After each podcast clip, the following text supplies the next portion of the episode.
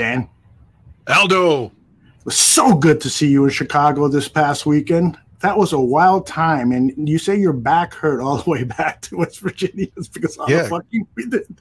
Yeah, it was between the, all the man on man sex and the fact that my thigh was touching another man's on the plane, and I was trying to desperately avoid it and bend over and lean over. And the bad posture led to me just feeling like I'm 75 years old. Or Jesus. maybe it was your cock. My cock is 75 years old, despite the fact I'm only 64. Hey, Roquan got paid. Roquan got paid, and Urlacher is suing somebody over his bald pubic hair head. Well, of course he is. you should have that news story handy for us so that we could read it out loud. Er- Brian Erlach is really suing somebody because they used, they talked about his hair without his permission. That was the tweet. Former Chicago Bear Brian Urlacher is suing a Texas based hair transplant company, claiming it used his personal hair transplant story on its website without his permission. Fucking idiot. Jesus. Who's his agent? What's up, Cornelius? All I right, so he agent. I'm sorry, my bad, Aldo. I was just going to say, I think his agent's the one that always represented Favre all those years, too. Oh, really? I believe so. I think all of them are going to be in jail soon. Um, listen, today we're starting a new show. It's no longer Dan and Aldo Bear Their Souls. It is Bear Their Souls, and we've got new cast members. Uh, are you are you feeling confident about this, Dan, or are you like me and wondering, is this fucking going to work? I think one day Nomad and I are going to be looking, uh, even I don't know what he looks like or who he is or where he is. I think I'm going to be looking over to my left or to my right, and we're both going to be just fucking slaying some pussy together one day. That's how well this is going to work. Oh God, where'd you go? Oh, there we are. Uh, all right, well, let's get this thing started. I'm anxious to bring them in, have some fun uh, with our friends. I'm, uh, uh, I'm just really excited. Nomad and Dan are destined to have gay sex. Know. I'm really excited about this. So let's get the show on the road. All right, brother. Let's go. Works. I'm excited for the intro.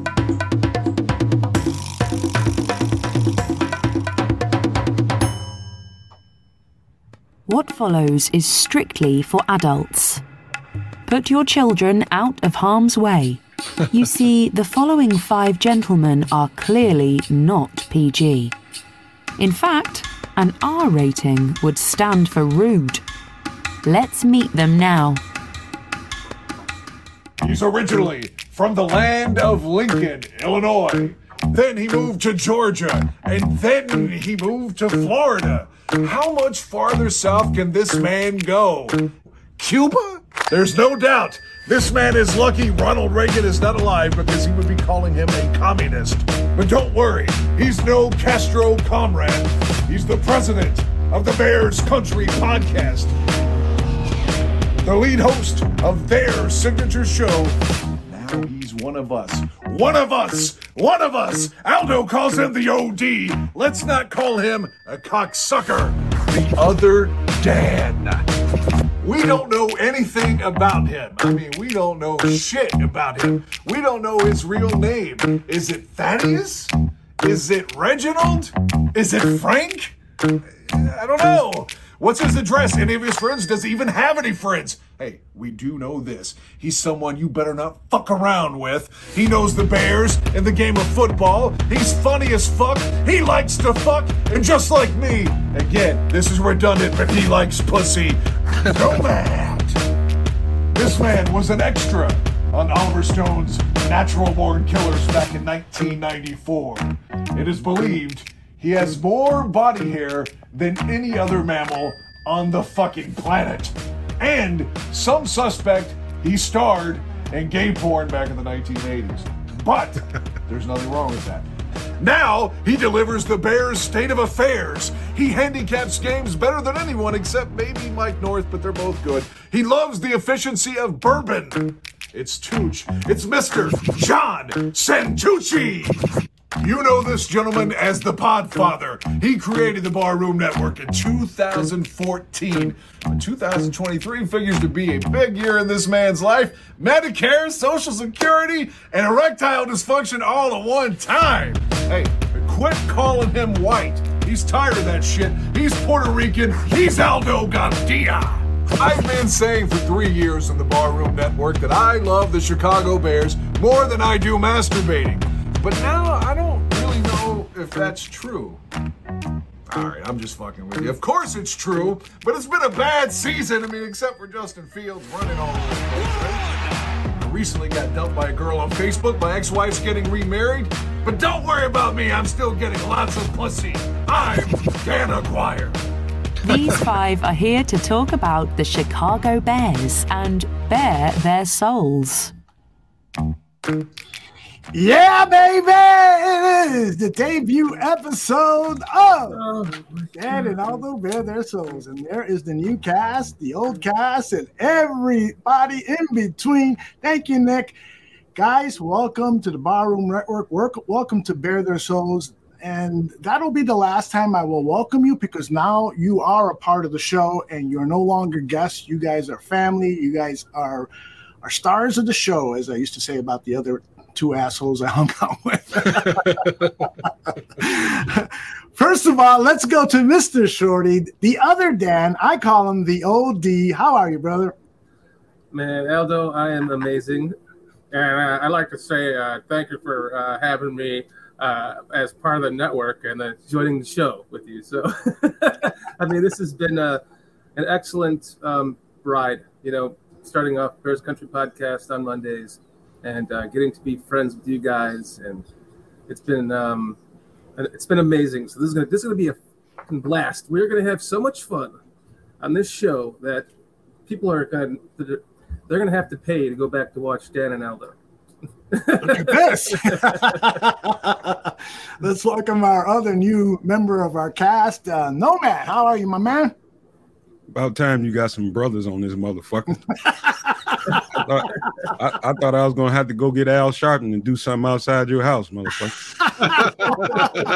Fat Al Sharpton, not the little motherfucker. yeah, fuck that guy. I want the real Al Sharpton back. no, it's, it's it's it's I love being here, man. I'm a I'm gonna do what I need to do to help this show reach new plateaus, hopefully plateaus. Is that the right word? But I think it yeah, is. I'm looking forward to it, man, and I, I plan on rocking it out with the rest of these guys. I love these guys and working with them, man. So it's going to be different at first, you guys, and you guys are used to a, an established brand. But in time, you give us a chance, we will rock this motherfucker. I guarantee you. Well, your chance is now, and uh, you've already started rocking it. And the last guy, he needs no introduction at all. It is Johnny the Tooch Santucci. John, how are you, brother? And unmute yourself. Yeah, I didn't want to be the first guy to talk while muted. Just that was my my whole goal tonight was was to not be the guy who uh, started started the new uh, series on mute. I did it. You did it. You did it. Congratulations. John's got the controls. Uh, he will be uh, posting the comments up on the screen. He's essentially directing the show, and uh, he will join us at the top of the new hour with his Bear State of Affair. So, Tooch, I know you got the kids behind you, and we don't want any gay porn talk while they might be listening. So, so uh, we'll see you later, brother. he is Johnny Santucci. Dan, and the other Dan and Nomad and I, man, what a fucking weekend. Um, we got to start with what was the most perturbing thing is the end of that football game, and even during the football game when we decided, we being Matt Eberflus, decided to play rotating quarterbacks and rotating offensive line. Like I'm gonna fucking experiment. In fact, Dan Aguirre told me during the game, "This is like a fucking preseason game," and I go, "Yeah, you're right." I felt so, your pain. I felt your pain at the hotel, man. I felt it. That's right. We, we did a post game show afterwards. Dan and I went, uh, had a nice meal, and I had a couple of drinks. And I had the couple of drinks. I had four drinks. I had two for him and two for me. And uh, uh, we had fun talking about it afterwards. But it was disappointing. Nomad, do you feel the same way that uh, you wish the season would have ended a little better? Man, y'all sound like a bunch of cackling hens at my grandmother's Rotary Club or something. shit, man. Shut the fuck up, man. It went the way it was supposed to go, and that's just all it uh. is to it. No, Come on, but, but Lovie went down fighting. Right, right. I mean, we need to get together and get that motherfucker some kind of card and get everybody's signature on that motherfucker. We need to do something for him, man. But that was that was special. How many times in your lifetime have you seen all the stars line up, align for for Chicago and the Bears? Man, this is the first time in my life. You know, it's it's every good break that we could have had in way of getting this number one pick and this draft position happened mm-hmm. for us and i'm i'm still i'm still just just sorting out my feelings about it about how and which way they might go and it's so many scenarios to go over and over. We got months to do all that stuff. But i'm just i'm still sorting out my feelings just to i'm just happy. And like Cliff said last night, they they also get the uh, the what is it? The what is the the the other round that they get to choose in when they get to draft the um, when they God help me out nomad. What was he talking about last night? The the comp the compensation draft or the no the, the waiver wire. We're first on the waiver wire too. Yeah, that's right. Priority So that's number number one yeah And, and that's huge. Uh, Aguirre, you were going to say something earlier? I was gonna say, first off, I hope I'm teeing you up. I hope you have the video of everyone chanting "Lovie, la vie, Lovie." No, no, but Oh. I can do that. that was a very cool moment after after the game we were still at soldier field and the texans game was on television and they had just thrown that touchdown on fourth and 20 got we were listening to it on sirius on my phone and then we missed the two point conversion while we were going over there so when the final play that that you know zeros on the clock and it's it's a fact that the bears are number one everyone just started chanting in unison Lovie la vie which was spontaneous and a very cool moment to be a part of that's awesome It was. Let me, in fact, uh, let me play the entire thing. I, I actually posted it on Twitter, but uh, to set that up a little the drama of it. So here it uh, here it comes. It's on Twitter, and now it is on your screen. All right, here it is. This is for the number one pick of the draft. This is it. This is it.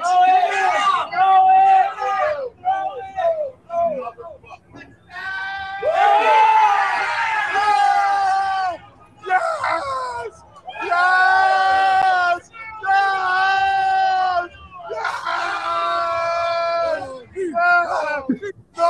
Love it! Love it! Love it! Love it! Love it! It sounds like just us right there, but at the time, it, there were there really were other people involved in this. I swear to God. didn't, yeah, the video didn't do it justice, but it sounds like just me and you there.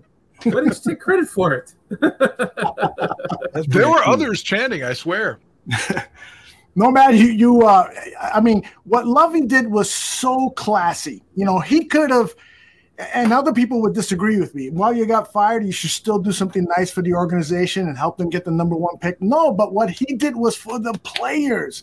And what Eberflus did was was basically tell the players, yeah, fuck you guys.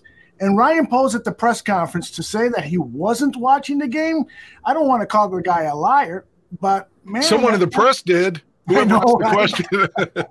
it's hard to believe you. if I was posed, I would say, "Well, fuck you, get the hell out of here."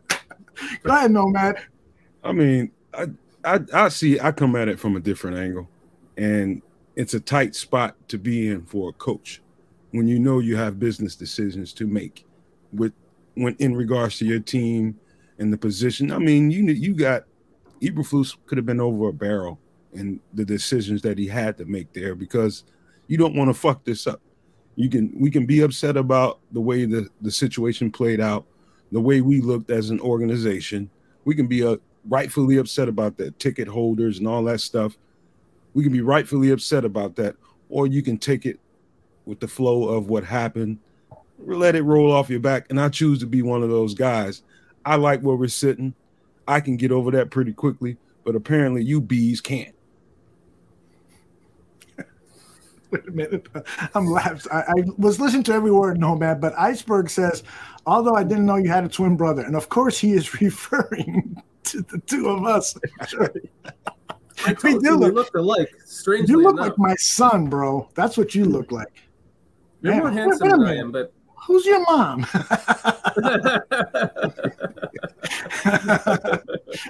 I told you, you got a lot of mileage on this penis. If I'm being honest, I never knew my real father. oh man! All right, I want to play some video from uh, today's press conference, but I think the biggest takeaway, and I'm not seeing a lot of people talk about this, is it is clear that there are going to be some coaches coaching changes because listen to what Matt Eberflus said when uh, he was asked about the coaches. Oh, I, as I said after the game, you know, I'm going to meet with those guys here shortly, uh, each one of them, um, and uh, we'll evaluate everything as we go. Um, but uh, again, this is the NFL. A lot of things move, a lot of things change, a lot of things adjust. So uh, we'll address that when we get there. Dan Aguirre has a hard on right now. I know that he does because he, he he wants Williams out of here. Absolutely. I've been saying that the, the majority of the season and yesterday uh, or Sunday on WGN, uh, Dan uh, Hampton and, and Big Ed both were advocating for not only the fire and departure of Mr. Williams, but also Luke Getsy. Uh, Dan says that, n- not myself or, or the other Dan, but Dan Hampton says that Getzey is part of the problem of Fields' passing game and that he's sort of holding him back Ed doesn't think Fields is going to be a franchise quarterback, but agrees he needs someone else to help him if he's going to become that. Mm.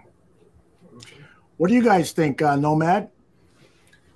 If I come at it again at it from a different way, and if it were me, and if I'm looking to upgrade at, at in the coaching staff, I'm starting in the trenches, offensive and defensive line. I don't I don't especially on the defense, it's kind of hard to uh, be overly critical for me when it comes to the defense. Being the person that played in that style of defense, knowing that you don't have the necessary pieces to function at a high level, you had probably a third of it in the secondary. The rest of it was mishmash, just just stuff they could put together. We lucked up on a, a, a Jack Sanborn, but the rest of it is just insufficient funds, man. It's just we didn't have what we needed to to function the way you guys would prefer the Bears to look like. We just didn't have it. It just wasn't there. When you can't rush the passer, it's that makes everything bad. You can't pressure the quarterback. Every, nothing works. I don't give a shit how many blitzes you call, how many disguise packages you come up with. If you can't get in, in the face of that quarterback, it's all fucked up no matter what you do, there's only so many ways you can scheme a bad defensive team. And at the end of the day, you have to accept the fact that you were shorthanded and you can't get to the point where you, you're overreacting to your staff and saying, hey, you know, my staff didn't do this well or that well. No, dude, they they didn't they had a bad hand to begin with, man. So that's just where I'm at with it. I know what it takes to function well in that defense and just wasn't there. I don't. Other, I don't other that- what do you think? I don't think that uh, Williams is going to get fired. I, I'm kind of in agreement with Greg Gabriel when he he says. I mean, he that Flus pointed out at one point, you know, basically called out a coach without saying his name that he wasn't doing the job. And so I think that could be the coach we're going to see. Maybe that's the defensive line coach or a linebacker coach or something like that. But I don't know. There's it's gonna there's gonna be somebody fired, but it's not gonna be the defensive. It's not gonna be one of the coordinators. Marcus Smith almost made me shit my pants. Read that comment. You- You know what? Like like if I was if I were somebody like Eberflus, I would be looking to see if Bill Callahan had a job and try to see if I can put him on my staff on the offense just to help that offensive line get better. Guys like that, these known qualified, they they they've shown what they can produce if given opportunity. Guys like that are just jewels out there. So that's what I would be doing if I were him. Well, we'll see. Um, the other soundbite that I wanted to play, and I talked about this with Greg, uh, was when, when they talked about Chase Claypool and Poles was trying to get the record straight, you know, for fans who are complaining about the Chase Claypool trade and trying to provide some context so that people can understand that this is not like trading in baseball. There's an entire off season and half of a season of installs and all the things that you need to do collectively to play and, and execute offensive play. Um, on top of that, it was a little bit choppy with some of Justin getting dinged up. Um, he got dinged up. Uh, so it was a little bit choppy of a start. I don't. I told Chase, and we had a really good conversation. I'm not blinking at that one at all. I think he's going to help us moving forward, and I'm excited about it. What do you? If we got to address Marcus here, go ahead, Dan Aguirre. Marcus says, "I made you crap. Now you'll be crying later. He already shows he can't take hits." I unequivocally repudiate that. No disrespect to Marcus, but I know that Justin has been banged up late in the year with his hamstring, but give the guy credit when he was on the sideline getting stretched by the trainers. He's looking at the the, the Microsoft Surface as well. To me, considering as poor as the offensive line was at times, and I thought it was weird that they singled out Riley Reiff as this this great lineman this year, because God, I didn't see that on the field in the presser today. He took a fucking beating. He being Justin Fields, and he seemed to persevere throughout it. That's just my opinion. I'd like to think that you gentlemen probably agree with me on that. Yes, absolutely. Yes. You're a gentleman, Dan Aguirre. That's all. That's all you had to say about Marcus's comment. I mean, uh, I felt like you were to come to uh, JF1's defense there. You know, tell Marcus. I feel like I, I did, but I didn't want to denigrate his opinion because Oh, at the my end of the day, it's I- just all of us have opinions that that are valid as the other one. But man, I, I'm I'm so far away from that. There's no way that I could advocate that in any scenario. Yeah, come on, man. It, it, it- Marcus is just fucking with us. He's he's he's he's part of the humor of the show, right? I mean, Maybe he- he's a Minnesota fan, but actually they were good to us Sunday. Maybe he's a Packers fan. I'll tell you what, he's got a Packer name, Marcus Smith, defensive lineman. Yeah, that's a that's definitely a Packers name. Boy, I can't believe the vitriol uh, uh, in the chat room. Uh, Sanders is saying Getty ran him like he was fucking Walter Payton. Come on, man. The guy's a running quarterback, and uh, I I mean, he's not a running quarterback. Let me take that back. He's a passing quarterback at Ohio State. That's what he did. He he, but in order to spark give a spark plug to that offense, he took advantage of the athletic skills that this guy had. And the Bears for that what what was it, game, seven game stretch had a phenomenal run of offense. They were scoring points like I- I've rarely seen as a Chicago Bears fan. The Ron Turner era, where they were doing fantastic. Um, Dan Dan Aguirre, you can you, you're better at remembering uh, good offenses with the Chicago Bears. It- Yeah, because uh, there's only been two. No, just kidding. but yeah, 1995 with Kramer and Conway and Graham and Ron Turner. That was that was a great year. And then you know they led the league in scoring in '85, actually. So they're number one offense and number one defense. There you go. Did you guys? Did anybody here? I know you didn't, Nomad, but did anybody else hear, or you, Aldo, Hub's?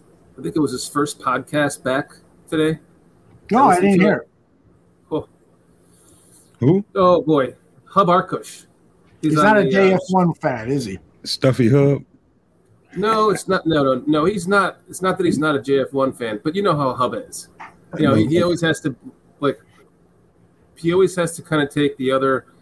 He always remains on the side of caution, right? And so, if anybody hasn't heard that, it's the Shaw uh, local.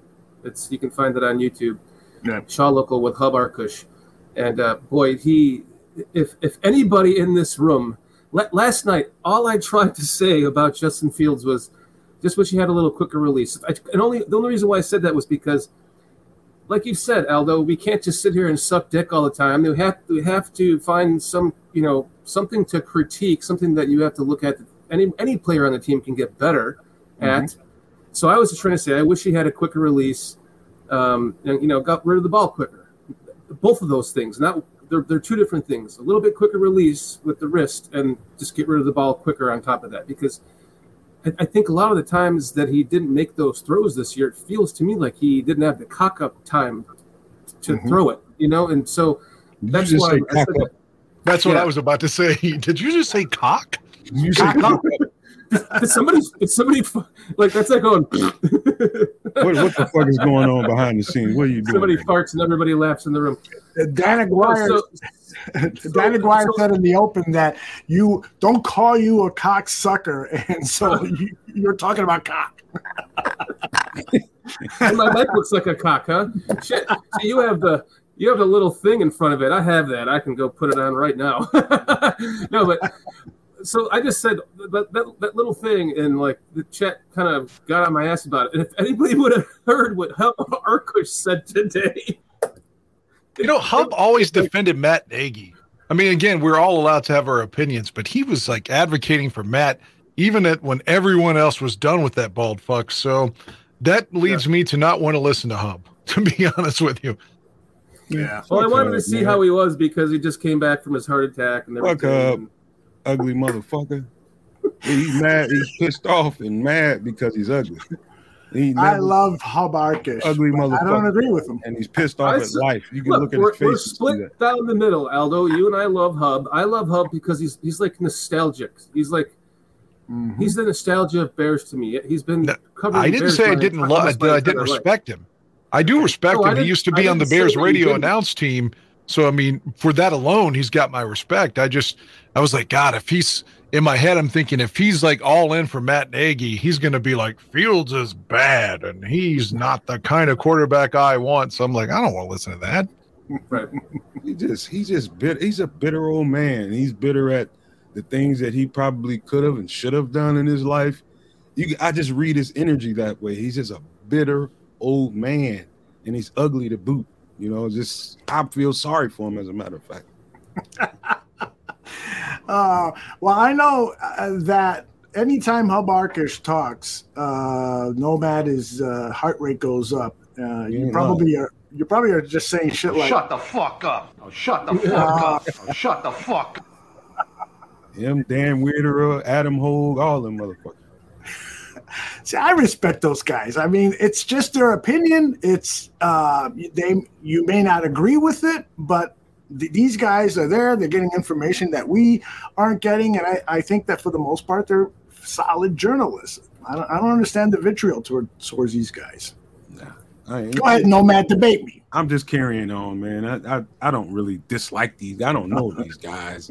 You know, I'm just sometimes you just you just sense people's energy and it's just like, why are you always so negative all the time, motherfucker? God damn, have you been uh optimistic about any fucking thing in your life ever?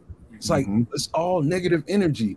And I don't gravitate towards that. It just turns me off. I'm I'm just that type of guy.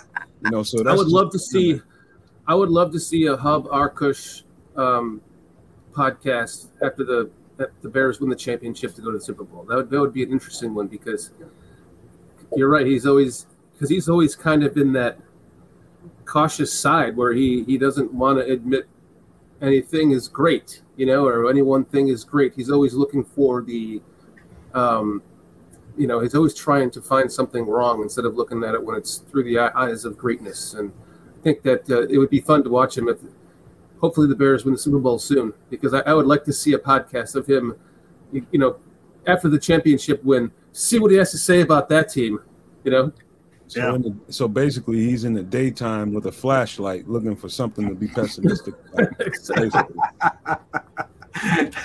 Indeed. All right, let me play some more video from uh, for you guys. Uh, this is from uh, the game uh, after the game, uh, and uh, um, st- my man Braxton Jones was asked if he's going to be the starting tackle, the starting left tackle so I love this response for, from this young man. I, am nowhere to say I, I don't make those decisions, but I, I'm here for the long run. Uh, I, I love the position I'm in. I think I can, you know, this offseason is going to be great for me to, to, lock down that position for sure. Um, so it's definitely, um, you know, I can obviously play the biggest role into making that decision, but um, you know, at the end of the day, it's it's not my decision. But I'm gonna do everything I can to make sure I get that locked down for sure. I've been critical of Braxton at times, but I want to point out the stat that we saw on Sunday that he was the only Bear on offense to uh, literally play every snap throughout the entire duration of the mm. 2022 season. Considering he's a rookie, that is definitely something he should be given props for. Wow. Yep.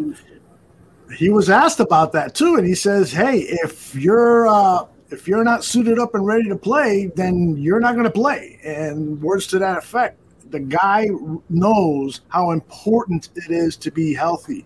And what I don't want for Braxton Jones, Charles Leno was vilified in Chicago by fans who truly they would see some fucked up plays by Charles and think that he was terrible. No, Charles showed up.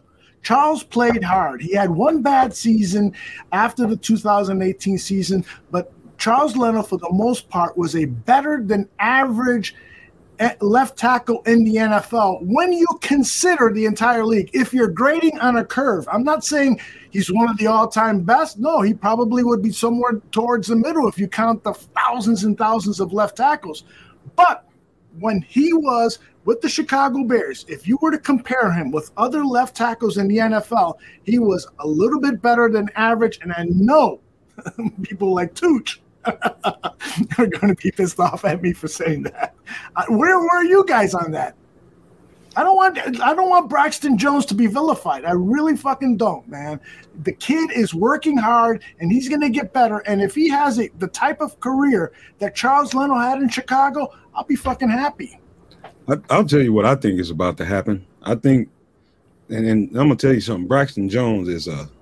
Not only is he solid, he has his problems. He he has anchoring problems, and we can get into that a little bit later on or in some other show. But he is one. If if nothing else, he is resilient as shit. And they're to bring another uh, left tackle in here of some somewhere or another, whether it's uh, uh, Alex Leatherwood to challenge him, whether they sign a big name free agent like I've been talking about Andre Dillard. He's going to bring somebody in but I can guarantee you this: he knows he's he, he, he probably can feel the the breath of somebody on his neck, on the back of his neck, and that motherfucker is gonna battle. It's gonna be hell to take that job away from Braxton Jones, but somebody's coming to try him. I can promise you that. You got to forecast. You got to look at the, the kid. Okay, this is where he started as a fifth round rookie who never faced top talent. He gets thrown into this position and he starts off, you know, in preseason he was playing really well, which is why he earned the starting job. And you know, once he starts seeing guys go full bore and they're using that bull rush and they know that's his weakness, and Braxton Jones knows it too. But the defenders, the defensive ends, knows that Braxton Jones could be bull rush, so they kept doing it as often as possible, and so they were picking on that weakness. I, will tell you this: when I went to training camp with Danny Shimon, our senior draft analyst here at the bar room, he told me, look at some of these players who were rookies last year, and look at the, them now, and look at the transformation of their bodies after a year of off-season conditioning with a professional football team. And it was true. All of a sudden, you guys saw guys who weren't as strong, and then boom, and that's what we're going to see out of Braxton Jones because I really believe in his dedication to being one of the best. And he's going to come back next season handling that bull rush, and he's going to be a dynamite left tackle. What do you guys think? I got a couple. I got a couple of things about this, and I'm going to ask. I want to tee you all up too. I think, in my opinion, the offensive line and defensive line are the two things we have to b- rebuild this offseason. And possibly the offensive line is the most important part. You could think you could put in paper, and I say paper, not ink, because he's hurt a lot. Teven Jenkins is maybe your right guard. Mm-hmm. Okay. And if you say Braxton is the left tackle, or at the very least a tackle, I still think you need three more offensive linemen, new people brought in, whether that's with free agency or the draft. So that leads me to my question. Do you all think A, Lucas Patrick is gone, like just going to get released? And do you agree with my analysis that you need to sign a center, a, a left guard, and one tackle to be three new starters on this line come next September. Go ahead, Dan. Other Dan. Just jump in, I think, guys. I, think they, Patrick's they probably going to get cut. No, they definitely have to. Um, the, I agree with you, both of you guys. The, the, the, offensive line, the defensive line have got to be the main thing that they're going to target in this offseason.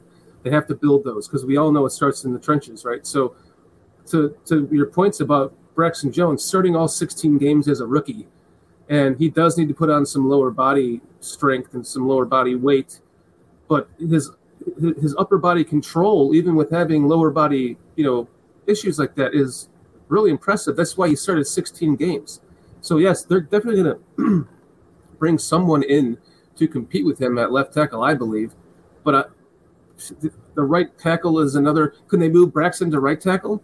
I don't know. After playing an entire season of left tackle in the NFL, would he be? Could he could he move him there and go sign a big name left tackle, or there isn't really? They can, one? they can move him wherever. Um, I So don't one of them anticipate.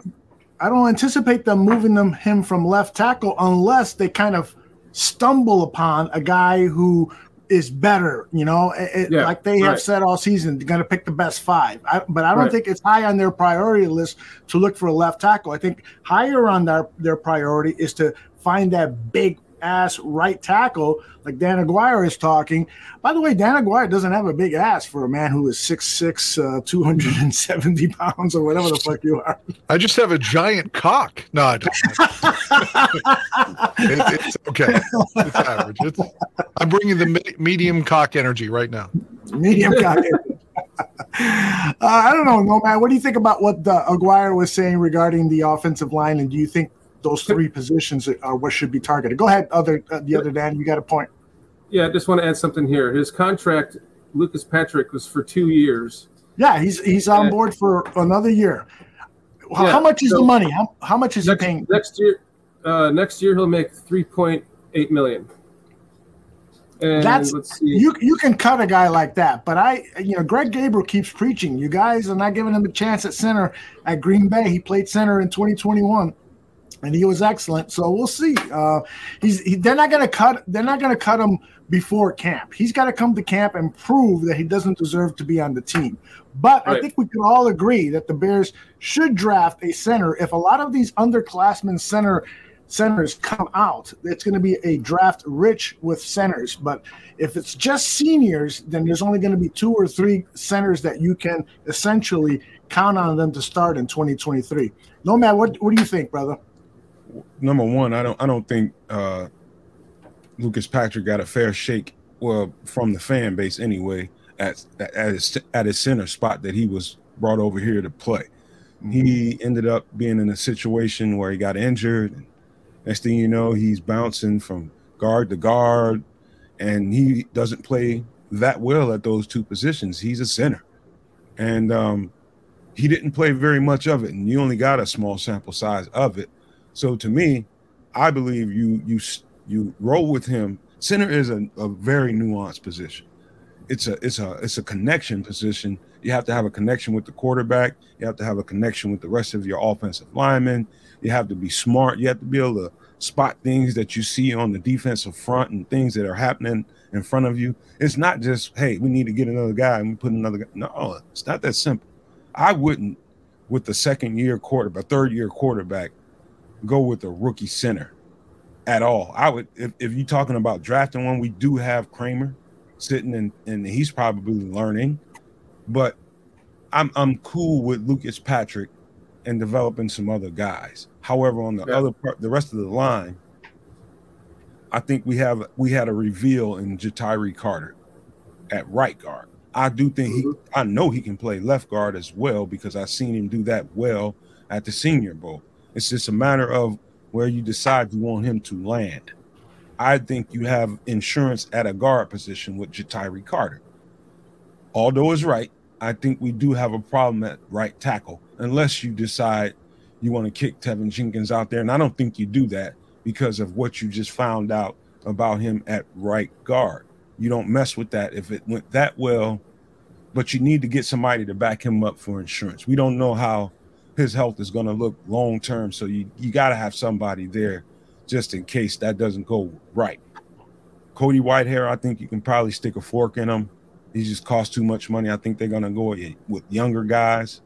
Um, left tackle definitely brings some uh some some qualified competition in for Braxton Jones, and let's see who rises to the top on that. That's what I think the Bears ought to be doing. I do agree with uh, renewable. Uh, looks like Tyree, and I'm, I'm going to struggle with that name for a while. Uh, Carter looks like he's got some nasty. So I want to go back and take a closer look at his play Sunday. Um, from our vantage point, we weren't able, Dan Aguirre and I weren't able to focus a lot on offensive line play. But, you know, it is it is a tricky situation. There are so many needs on this team. You and I see, you know, and I hear you guys talking about Cody Whitehair, and he may be, you know, gone. You know, I, I don't, I wouldn't be too quick to say that because there's just so many needs on this team, and they could save some money, but you'd have to replace replace the guy. So I wonder if you maybe move the left guard position a little lower on your priority list of acquisitions this season. And if you stumble upon a guy that you feel in your heart is better than Cody Whitehair at left guard, then you pull the trigger. But I wouldn't put that above some of the other offensive line positions over trying to find a number one wide receiver or at least a wide receiver who would be a good complement to Mooney and Claypool uh, another tight end to team up with Cole Kmet so that we can have two tight ends at the ready, ready to go. A number one running back, whether that's David Montgomery or somebody else. Any position on the defensive line, we don't have really a starter on the defensive line. You need some depth at, at, at linebacker, which again I would put over the left guard position you need some depth at the quarterback position, although that's arguable because some of these young guys have played well. But what's the deal with Eddie Jackson? Are you bringing him back or should you pursue somebody else? So to me, there's just a lot of other needs. And so Whitehair might be uh, uh, uh, the guy you bring back and then work on other areas of the offense. Just playing devil's advocate off of that, I've said this on the, the, the show before, so it's not like, oh, this is such a great point, but – again, the 2006 team went out and got the year before with John Tait, Fred Miller, and Roberto Garza uh, from from free agency, and mm-hmm. teamed him up, you know, with Olin Kreutz. So they rebuilt their line essentially within a season, and then by 06, they were in the Super Bowl. So right now, I think the line is something. Look, Cody has been here a long time, and he's been back and forth ineffective, okay, effective. A lot of that's because he played guard, he played center, he played guard, he played center, and we thank him for his service. But man, we're talking about Justin going to his third year. We got to make him feel confident to where he can stand in the pocket, throw these passes, and not just take off running because he feels he's running for his life. The whole team, to me, up front is where this has got to be built. And if that means you go with Claypool and Mooney again as your top two, then so be it, in my opinion. You got to make Fields feel like he's fucking protected like the best condom that you've ever fucked with in your entire life. Dan, Dan, is Dan is dead on the money in that aspect of what the, the end part of what he just said. You have to, if you want to see the ascension from the quarterback that you expect, and we do expect an ascension next year, you have to you have to get that line qualified. You have to get that line shored up. I don't care if it's all veterans, whatever the fuck you do, but you have to give him the space and time that he needs to decipher what he's seeing on the field. He didn't have that. He had it in spots this year. There was times when it was probably a couple, two or three games in a row where he had a solid offensive line in pass pro. But the rest of the year, it was just a bunch of shotgun holes all over the line, guys playing out of position. It's, it was just really to be evaluating the quarterback and talking about whether or not he's the guy or not is kind of unfair because you know it was just shoddy, man, and and you can't have that with with the guy that's ascending the way Justin Fields is.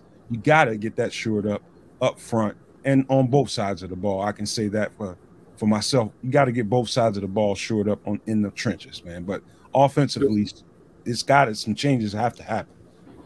There's two more things I want to say about the offensive line, which is uh, Cody Whitehair is scheduled to make 10.1 10 million 150 thousand next year, and his cap hit is 13 million 250 thousand. So I think to your point, Aldo, I think he's sticking around because they're I not going to cut him. Does it say there what the dead cap is? Uh, dead cap, dead cap is dead cap is 4.104 million. Mm, interesting. I, I think this is the year with the more you have the most cap space, and we just suffered through four and thirteen and losing twelve of the last thirteen games. You can't keep playing people just because of money. Oh well, we we, we don't want to cut him because it's a four. Fuck that. This is the year where you try to put solid pieces in play, in my opinion. So if that means you cut Cody, then so be it. You've got to improve that line. You can't come back with Braxton, Cody, and Jenkins, and then maybe you draft someone and sign one free agent, that's not going to improve the line that much. Because we know one thing more than likely Jenkins is going to be hurt, and Whitehair is definitely going to be hurt. So, and then you're looking at playing the same people again that you played this year, and you've got to get a significant upgrade, in my estimation, to be a, as good as we hope that they're going to be next year. Yeah, I don't, I, I, I'm not sure I agree with that. I, and and well, let's talk about that more regarding Teven Jenkins' injury and so forth. But I want to play one more Braxton Jones soundbite, and then we'll move on and talk about Teven Jenkins because there is some legitimacy in my mind. It not not to say everybody everybody thinks what you said was illegitimate, but there is some. Uh, what you said about the injury issue with Teven is something that I'm concerned about too, but it could be just a freak type of situation. But let me go back to Braxton. He was asked about are you going to be following what's going on with the Chicago Bears, Ryan Poles offseason and so forth. And again, was another reason why I really like this guy. Listen to this response. I'm going to do what I'm told. Um, you know, when I come into the building, I'm going to do everything I can, um, and I'm going to take people with me. I'm going to try and, uh, you know, lead by example and do everything right. So it's, you know, I don't have to say much, and you know, everybody can.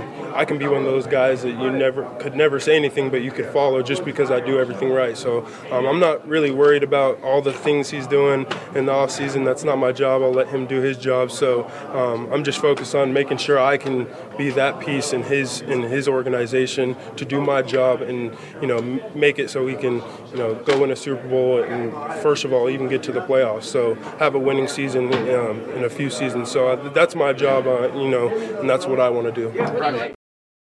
Jesus, man, I wish I was married to Aldo, Aldo, can I translate that? Can I translate Please. that? Please do. In other words, I ain't giving up my shit without a knife fight. I'm going to do whatever I need to do, and then this, this is my this is my take on Bra- Braxton Jones. I seen the Thank show for- earlier with Greg, and he thinks he seems to think that he can turn around his bottom half strength in an off season. I've Mhm. never personally seen that as a player. Somebody be able to do that in an off season without some help at AE steroids and shit like that. And I don't see that in his character. Don't don't imagine that's going to happen with him. But he's Really? desperate to turn that around. He's going to fight for that spot, man. It's going to be hell for whoever, and they are going to bring somebody in there to challenge him. But he's not going out without a knife fight. I promise you that. Indeed. I, thank you for translating that, Nomad, because every time I watch him talk, I just get so mesmerized by how intelligent he speaks and just he's a handsome dude, you know, and he and he's just he's so intelligent that you could just every word he says is just so well spoken. He, he he critiques himself correctly. He it's and then I forget what he was whatever the fuck he said because I was just like, oh wow. So thank you. We'll have to do that with more of those clips, Nomad. I love it. Um, all right, let's now talk about Teven Jenkins. And he was asked, "Where's your head at? You had, you know, uh, another wild season. Where's your head at, head at right now?" I'm kind of disappointed in myself a little bit because I wanted to finish the season with my brothers this year, and especially uh, missing how many games I did last year with back surgery, and coming back this year and getting injured again. I mean, it's not something I want to deal with, but um, I feel like uh, in a couple weeks I'll get over it because I gotta get back to work and uh, start working for next year. Whoa, whoa, whoa, whoa. Al- Aldo, Translation. everybody, everybody, before you have anything pessimistic to say about Teven's injury stuff, please knock on some wood. Because I, I, I really believe in this guy, man. I really believe in this guy, and I, I want him to be healthy, man. I That's right, really keep do. your stash. It's scary. It's kind of scary. I believe him in, in him too. It is. I mean, this guy is um, very similar, in my opinion, in play style to Kyle Long. Very, very similar, and um, he might end up having a better career in Chicago than Kyle Long, or it could end up being similar to Kyle Long, where he, you know, Kyle Long's body just started to fall apart by after the second, third season. Slowly but surely, Kyle started to have injury issues. Don't you agree, Aguirre? You, you, you, He, you he remember? had a, he had a devastating injury in Tampa, where he got Yeah. yeah he got Ankle rolled up and had to he had to be carted and he was never the same again. That was was that 2000 it was either 15 or 16. I think he had already re-signed he had a second contract with the Bears. Right. And I think it was Teven obviously is two years into his first deal. And let me say, I like him. I root for him. I felt like the Bears were fucking him around early in 2022 when it just seemed like they're trying to, they were saying all these rumors were coming out. They were going to trade him. He had a bad attitude. He was immature. Like, why did they single him out like that at the time? Maybe it was to just try to fire him up and give him some kind of headspace to say, "Hey, buddy, you, uh, you you've got to play harder." But I don't think it was necessary to to use the channels of the media to do so. So I root for him. I don't want you to interpret me wrong. I'm not, I don't even want to call him injury prone per se. He's got bad luck thus far. but I just think you with yeah with with if you bring him back and Braxton Jones just as a contingency plan, please sign three other linemen just in case this guy does go down. We need probably two veterans that are top notch and, and maybe another draft pick, in my estimation, to make this line what we want it to be for Justin next year. And I will tee you all up as well, based upon what uh, Ryan Poles said today. Do you still feel confident? Because as Aldo and I were saying Sunday night, my God, did they sit him out because they thought, well, okay, because he played so poorly in Detroit and I didn't draft him, maybe we're going to try to make a move here. I think Poles' quote was he would have to be blown away to try to make another deal like that. But do you all feel confident that Poles is looking at Justin now as his number one or is just playing coy? I think it was a, I think it was a really shrewd move. I think it was the right words to use under the circumstances, because you want to leave every piece of that you can on the chessboard. You want every angle to be accounted for, and that was that is what you want people to think think that you are not sure about your quarterback going into having this kind of position and power in a draft you definitely would say something like that. Definitely. Yeah, you don't want to go into this draft thinking you want everyone in this draft to think it's possible you're going to take a quarterback because it's going to drive up the value of that first pick. If, if, if any other one team that wants a quarterback in this draft believes that the Bears aren't sold on Justin, it's it's it makes No, the I pick that understand using. I understand utilizing that as a tactic, but I'm asking you all to cut through the shit and say what do you think his true intentions are in your opinion? Dan, don't don't be the fish in the pond that that swipes at the bubble gum. Wait till you get some real bait in the water. it's bullshit, Dan. Trust me, man. Don't, don't, don't bite at the bubble gum on the hook, man. Oh, you said swipe at the bubble gum. That's what got me laughing. Little Fish going by. Get the fuck out of my way. Tail swipe it. Fuck so again, i- i- definitively, you're saying he is going to stick with Fields. Is that was that what that means? Ain't no, No, here's oh I, I shouldn't speak for Nomad, but here's my feeling on this: is he's doing what every leader in every organization should do. Hey, is there somebody better than the guy that I got? Then can I get that guy? All right, bring him in, and that's what he has to do. I think that he has evaluated all of these quarterbacks from the 2022 season and who are coming into the draft, and he is saying, no, there isn't anybody better than Justin. Not with the potential that we have, not with the time, the coaching time, hours, days, months uh, that we've invested in him. And, and, and I want to expedite winning. I think he truly believes. But if during the All Star season, the uh, All Star games that are coming up, during the uh, combine, you know, maybe he's persuaded otherwise, but I highly, highly doubt that he is going to move on from Justin Fields because he has seen enough, compared him to these other young guys, and he knows he's got a better player than uh, uh, any of these guys that are coming in. Now, if you told me, hey, you know, uh, some team wants to trade a uh, a veteran quarterback, I don't know off the top of my head, some some guy who, n- not Jimmy Garoppolo, not any of those guys. The Raiders traded you like the fifth pick and Derek Carr. I wouldn't want that. Man, I wouldn't want it either. But if you, It would be, well, they would have to, it would have to be like first round picks for the next three years after that. Yeah, fuck For Derek Carr. I'm what not I Listen, wanted, guys. li- Listen, I, I per last night's show, like Kitty, Kitty had to pop in and and point out that I get myself in trouble for for philosophizing, for philosoph- philosophizing, pontificating and shit. pontificating, philosophizing way too much, thinking about the just every angle of every everything, you know, every, anything that you know. Fuck, if, if we anything that we do, it- it's like a big deal. We always do a pros and cons list, you know, and it comes down to how many pros and cons, and we decide from there. You know, it's it's just so my thinking is I really don't to answer your question, Dan. I really don't fucking know because in my own pontificating mind, I go, well, what do they see inside the, the building that we don't see? Do they really? Does he believe Justin Fields? The, the bottom line is, does he believe Justin Fields can become a pocket passer?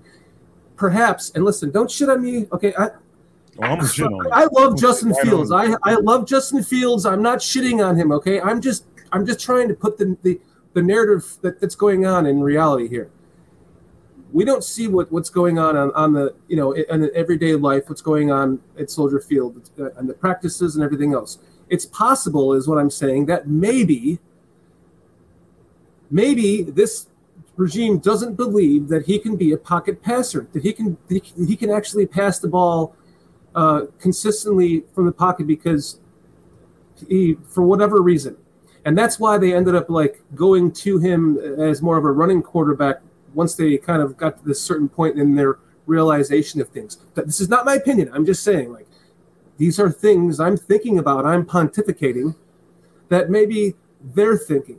And so if they think that because they're seeing things inside that we're not, it's quite fucking possible that they're going to trade him while it while it's while the value is high and get a boatload of fucking picks for him and still keep the first pick and draft any one of the number of the other quarterbacks that they find is the quarterback that they believe can you know do whatever it is that they want to do in this offense. Not my opinion, just something to think about when wondering if this regime does believe in Justin Fields. I personally think they do, but that's just another side to think about. Well, I get that. That's what we were saying on Sunday night. I, I referenced the point that John Elway came into Denver in his first objective because Tim Tebow was, for some reason, loved by the fan base after that uh, 2011 season. He was like, "Look, I got to find a way to dump this guy. His trade value is as high as it's ever going to be, and he's not any good." So I made that comparison the other day with, is that what uh, Ryan Poles is thinking right now with Justin Fields? But I understand. Right. You, could, you can I find can't- out I- that next You can find out next year they're fucked because the, the league knows he can't pass. But he just he just for whatever reason he's a good deep ball thrower, but he he doesn't he's not able to. Maybe he doesn't have the release, or maybe the, the you can't get the timing down to get the, the intermediate and shorter passes out. The slants we keep we Well, keep let talking me about. rephrase right, my Dan? question. I understand all these other things and everything everyone's saying is is valuable and and and valid. I get it. All the ifs. Uh, to play a Nagy here, let's talk about the why.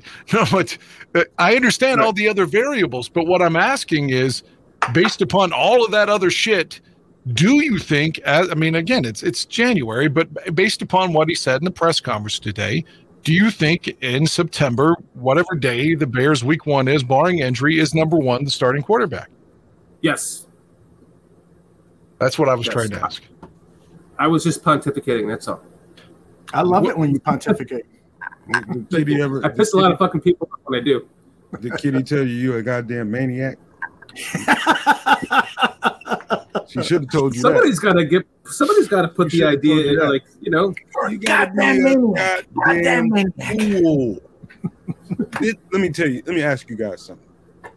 Take away this season. Take away last season. Looked at him at Ohio State, right? Well, he had a pretty good offensive line. And would you say that this cat has some pretty damn? Listen, good- I'm telling you, Wait, I'm, wait, I'm wait, not, this wait, is not wait, my wait, opinion. wait. I didn't interrupt you, man. I didn't do that. Cool out, Sorry. Skip Bayless. Hey, did he have really good arm talent? Yes. Fucking A. Okay. What do you think that just went away? What do you think that just okay? The nuances of the game are, you know, most people want him to sit there and be a stiff, fucking stick in the stick in the mud, fucking pocket quarterback that just goes through. Man, dude, that those days are over. Those days are over. This ain't fucking Tom Brady. This ain't Right. fucking Aaron Rodgers. This ain't fucking Drew Brees. This is Justin fucking Fields. He's a different cat. And you have to act like that when you're dealing with him. He's not going to be the, the guy that you expect him to be. He's going to be him. So quit trying I- to make him I'm be not- what I'm he's not. not. He's going to be able I'm to not. throw the ball Better. I love him. I'm not trying to make him be He's going to get better I'm in the short saying, game and the quick game. He's going to get Are better. these things that they might be You thinking about? Hey, you don't think he hears all this stuff? You don't think he sees his own tape? And you He's don't think work his he- ass off. he's evaluating himself. He is Right. gonna get better. This Mhm. all this stuff about oh what what do you not dude? This is really getting old. Really I think if you look at the 2022 season, if we zoom out, you know, and it's been a couple of weeks after the season, of course, we're just, you know, two days later. But then let's just say going into February, people could look at this season and say, man, the Bears had this, you know, 10 game losing streak. They lost, you know, 13 out of 14. And the David Montgomery was uh, not featured enough. And they didn't have a number one wide receiver. And the offensive line sucked. And Herbert was hurt for four weeks. And with all of that, and the defense being at its per- perhaps the, the lowest point other than the Mel Tucker years in the history of the franchise, with all this madness and bad, bad play calling, you look at the Buffalo game where they had two possessions at the 20 yard line of the opponent and didn't even throw one pass. All of this, rookie play calling not not not effective, and still, Justin Fields from first year to second year was nearly 100% better than he was his rookie year. So despite all this trash play around him, he was able to, to get significantly better. He's not a finished product. We we all think I think we know that if we're being objective. But despite all of this bad play and bad personnel and bad play calling and bad coaching, frankly, he still was able to show people he's balling and is the best player on the team. So to me, he's earned to be the starter in the third the, the his third season. And fuck it, man. The Texans need a quarterback. Everybody knows that. So to me, I wish the Bears would come out, put a fucking arm around the guy and say, This is our guy without question. But the Texans are drafting a quarterback, so you better trade with us because they're going to take your guy otherwise. But Justin's our guy. I want them to endorse him like I would my fucking ex-wife when I was married. Although although can I can I can I speak So well said, mind? Dan. So You well just said. Thank you just jump in here, Nomad. Let me let me speak for the subconscious mind. What, this is what I believe. I believe most minds are conditioned to believe that a quarterback should look one way. They should have these traits about them. And these certain things about them need to be you need to be effective standing there reading through four or five fucking six reads in a fu- it- the defenses are extremely fast right now. Extremely fast and extremely physical. You will get your fucking head taken off out there on that field if you aren't able to maneuver around and get out of there unless you have a and I mean uh when I say an offensive line, you need to have an apex offensive line in order to be a pocket quarterback in this league. Until you have that, you better be fucking glad you got Justin Fields that can maneuver around and get away from that kind of pressure that's coming at him. And So- we see him constantly uh, looking. He, he's been going through his reads. We've been seeing that. That's been wonderful to see. Like he's been getting better and better and better, going through his reads as the season went on. And then in the in the moments where he where the play doesn't completely break down, he actually has to run. He has been trying to just keep the, the, the play alive to try to find somebody open. Those are all like such positive things. You know, he doesn't want to be a thousand yard rusher again. He said it himself. So if, if he can, you know, another another year in this offense is, you know, it that's the biggest part. It's only his first year. It's it's it's his third offense in four years. So To Justin, we see is a direct awesome relation to the offensive line that he has. mhm. Well, and, and Zach said, and a couple of other people have said, like uh, Mo Bierman said, so you're going to pay him 250 million dollars before he proves he can pass. Well, that doesn't have have to happen for another three seasons. You know, we don't have to promise him for another two seasons. We don't have to. No, no, they'll have the fifth year option on him too. exactly. So three more years if you're right. You're right. Three years. So that's number one. Number two is we have seen proof of a quarterback going from second year average or below average as a passer to a elite close to elite passer, and and, and we have two examples of that: Jalen Hurts, Josh Allen. Tua- uh, well, Josh Allen too. Three examples: Tua Tagovailoa. What happened? You gave them weapons. You gave them uh, um, Diggs over in Buffalo. You gave uh, Brown over in Philadelphia. You know, you got to provide these quarterbacks with weapons, protection and weapons. And so, for all of us who, and I, I have been in that group. I've been frustrated with Justin's lack of progression in the pass game. I wanted to go up, but I got to keep reminding myself he doesn't have the weapons of a Jalen Hurts. He doesn't have the weapons of a Tua, of a Josh, and other. There are other examples, I'm sure. So, guys, we need to pump the brakes a little bit, and we still have time to make that decision on whether to pay him 250 and i think it's going to be more actually. It's probably going to be 350 million dollars. Uh, so it, it can happen. I'm not guaranteeing it. I'm no fucking way am i guaranteeing it but it can happen. I really do believe in this young man. It looks like it's going to happen with the traje- trajectory that he's on. It really does. We- Now, last to- night, last night, Nomad asked like he, he said something like he, he's the best quarterback. The, the what'd you say, Nomad? He's the is he a badass? Is he the most badass quarterback we've had? Is he I said, yeah. is he a It's Jim Mc- all you gotta do is close your eyes and ask yourself this one question: Is he a bad motherfucker? Yes or no? yeah, that's, that's End of the yes. conversation. to You bring got- this show full circle thus far from the start of uh-huh. tonight to where we are now the the second component of that is keeping him healthy because that's the only mm-hmm. other thing in my opinion that could stop him from getting that mega contract in in 3 years so with that said you got to protect him you got to sign offensive linemen and i'm talking about now you can't just half-ass this. What we've said so many times when Cutler came over, they didn't protect him, they didn't get him wide receivers, and then when he got Alshon and and Brandon Marshall, Martellus, they didn't. You know, the defense wasn't any good. So, y- y- but you got to protect him now. Jay took so much shit early on, getting his head kicked in. We don't want Fields to take those kind of shots any more than he already has. knocking on wood for you, Dan. Yeah, That's exactly, man. oops I think we lost Nomad. Nah, no man had to go take a piss, so yeah, uh, I took him off camera. I don't want to see his dick at whatever cost. And by the way, I, there's a member of the family here who we haven't heard from at all, and it's time to bring him in. He is, of course, Johnny Santucci, and he's going to present his bare State of Affair. But first of all, John, how are you, man? I know you've been sick. The wife is out of town. You're Yeah. care of kids. You got a lot of projects going on at work. So how are you doing, man? I worry about you. Uh, no, I'm kidding. I'm all right. Well, Uh, Tooch, what, what did Tooch, what did you think about what we were saying based upon where the GM speaking today, Mr. Poles?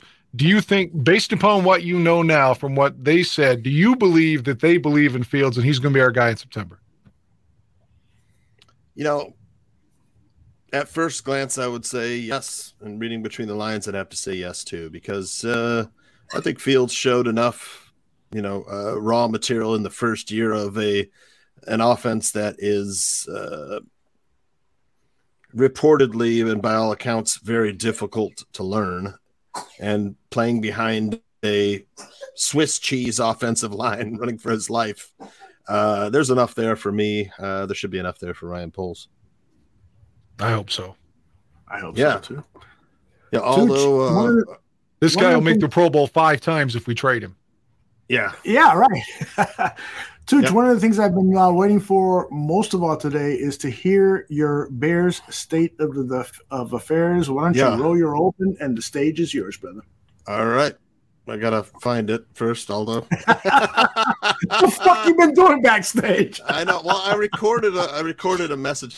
I know you're gonna be taking some. He's like Thurman off, Thomas in the Super Bowl that year when it was first down, and Thurman's like, "Where's my helmet?" I remember that. I, I recorded a, a, a little message for Aldo since you're gonna be, you know, taking some time off. I thought I might roll that a little Oh, bit. nice. Is that okay? Absolutely. Lean on me when you're not strong, and I'll be your friend. I'll help you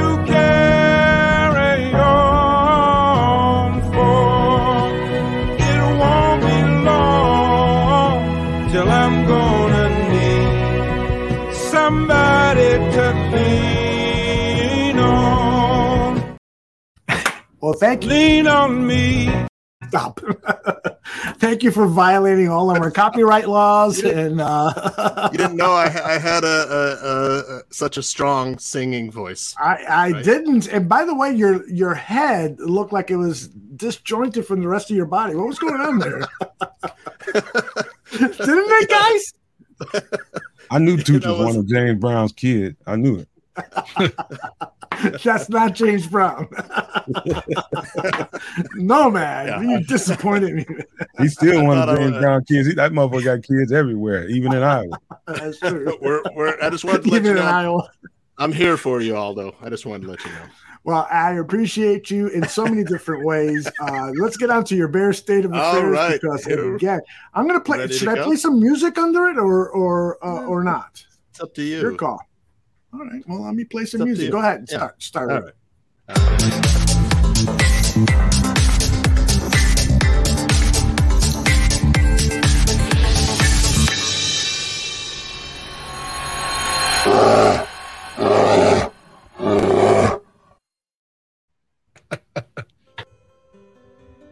The bear. I love the bear. Is uh, are, are, are we getting any? Am I getting the video lag or is it okay? You Vid- vid- I'm good. You, right. you really know how to fuck up a hard on, that dude. Just like, come on, do your thing. for brother. me, for me, I'm a little laggy. Okay, all right. Bears state of affairs, and there was no shortage of material, as I told Aldo. Lots of material this week. All right, week 17, penultimate takedown. Week 18, Lovie does us a solid. Oh, look at look at that. Thank you, Lovie. I just I, that ha- it has to go out there. Thank you, Lovie. All right, what's happening, Bar Fives? Well, Bears season finale ended with the first preseason game of next season, as Bears fans were treated to a cast of players no one heard of who were trying out for jobs with the Bears or any of the other 31 NFL teams. Pick one, it doesn't matter. Everyone is trying to fit this season and the smarmy Sports Illustrated 3 and 14 prediction of the season. Yes, the Bears lost 29 13 to the playoff bound Vikings in the season finale. But look on the bright side. The Packers were eliminated, and so were the Lions. and though the Bears will be the NFL's worst team for a year, that also comes with the number one overall pick in the NFL draft. And it's all thanks to former Bears head coach Lovie Smith. Yes, Coach Lovie did us a solid. It turns out you could take the coach out of the Bears, but you can't take the bear out of the coach. Thanks, Coach Smith, for not forgetting us long suffering Bears fans. Salute.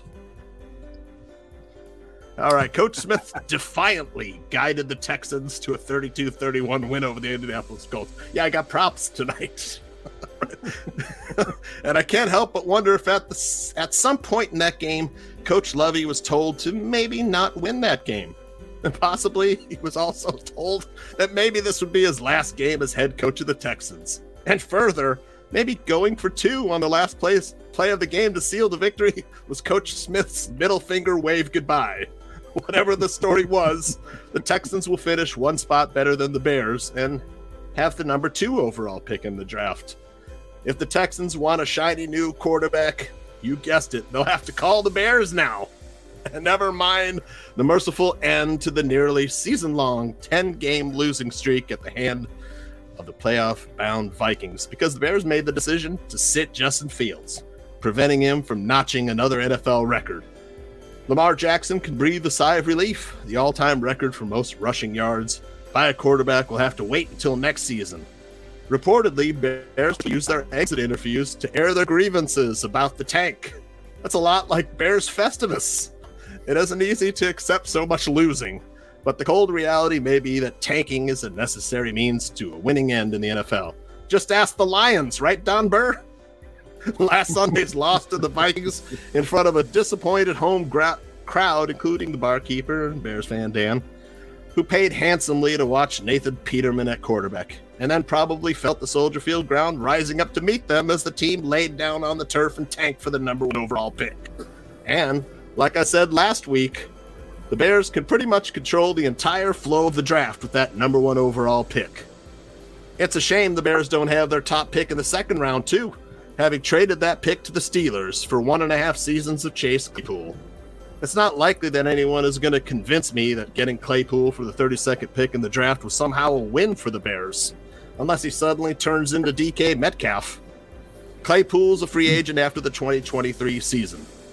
That top second rounder could have easily become a comparable wide receiver under team control on the cheap for four years.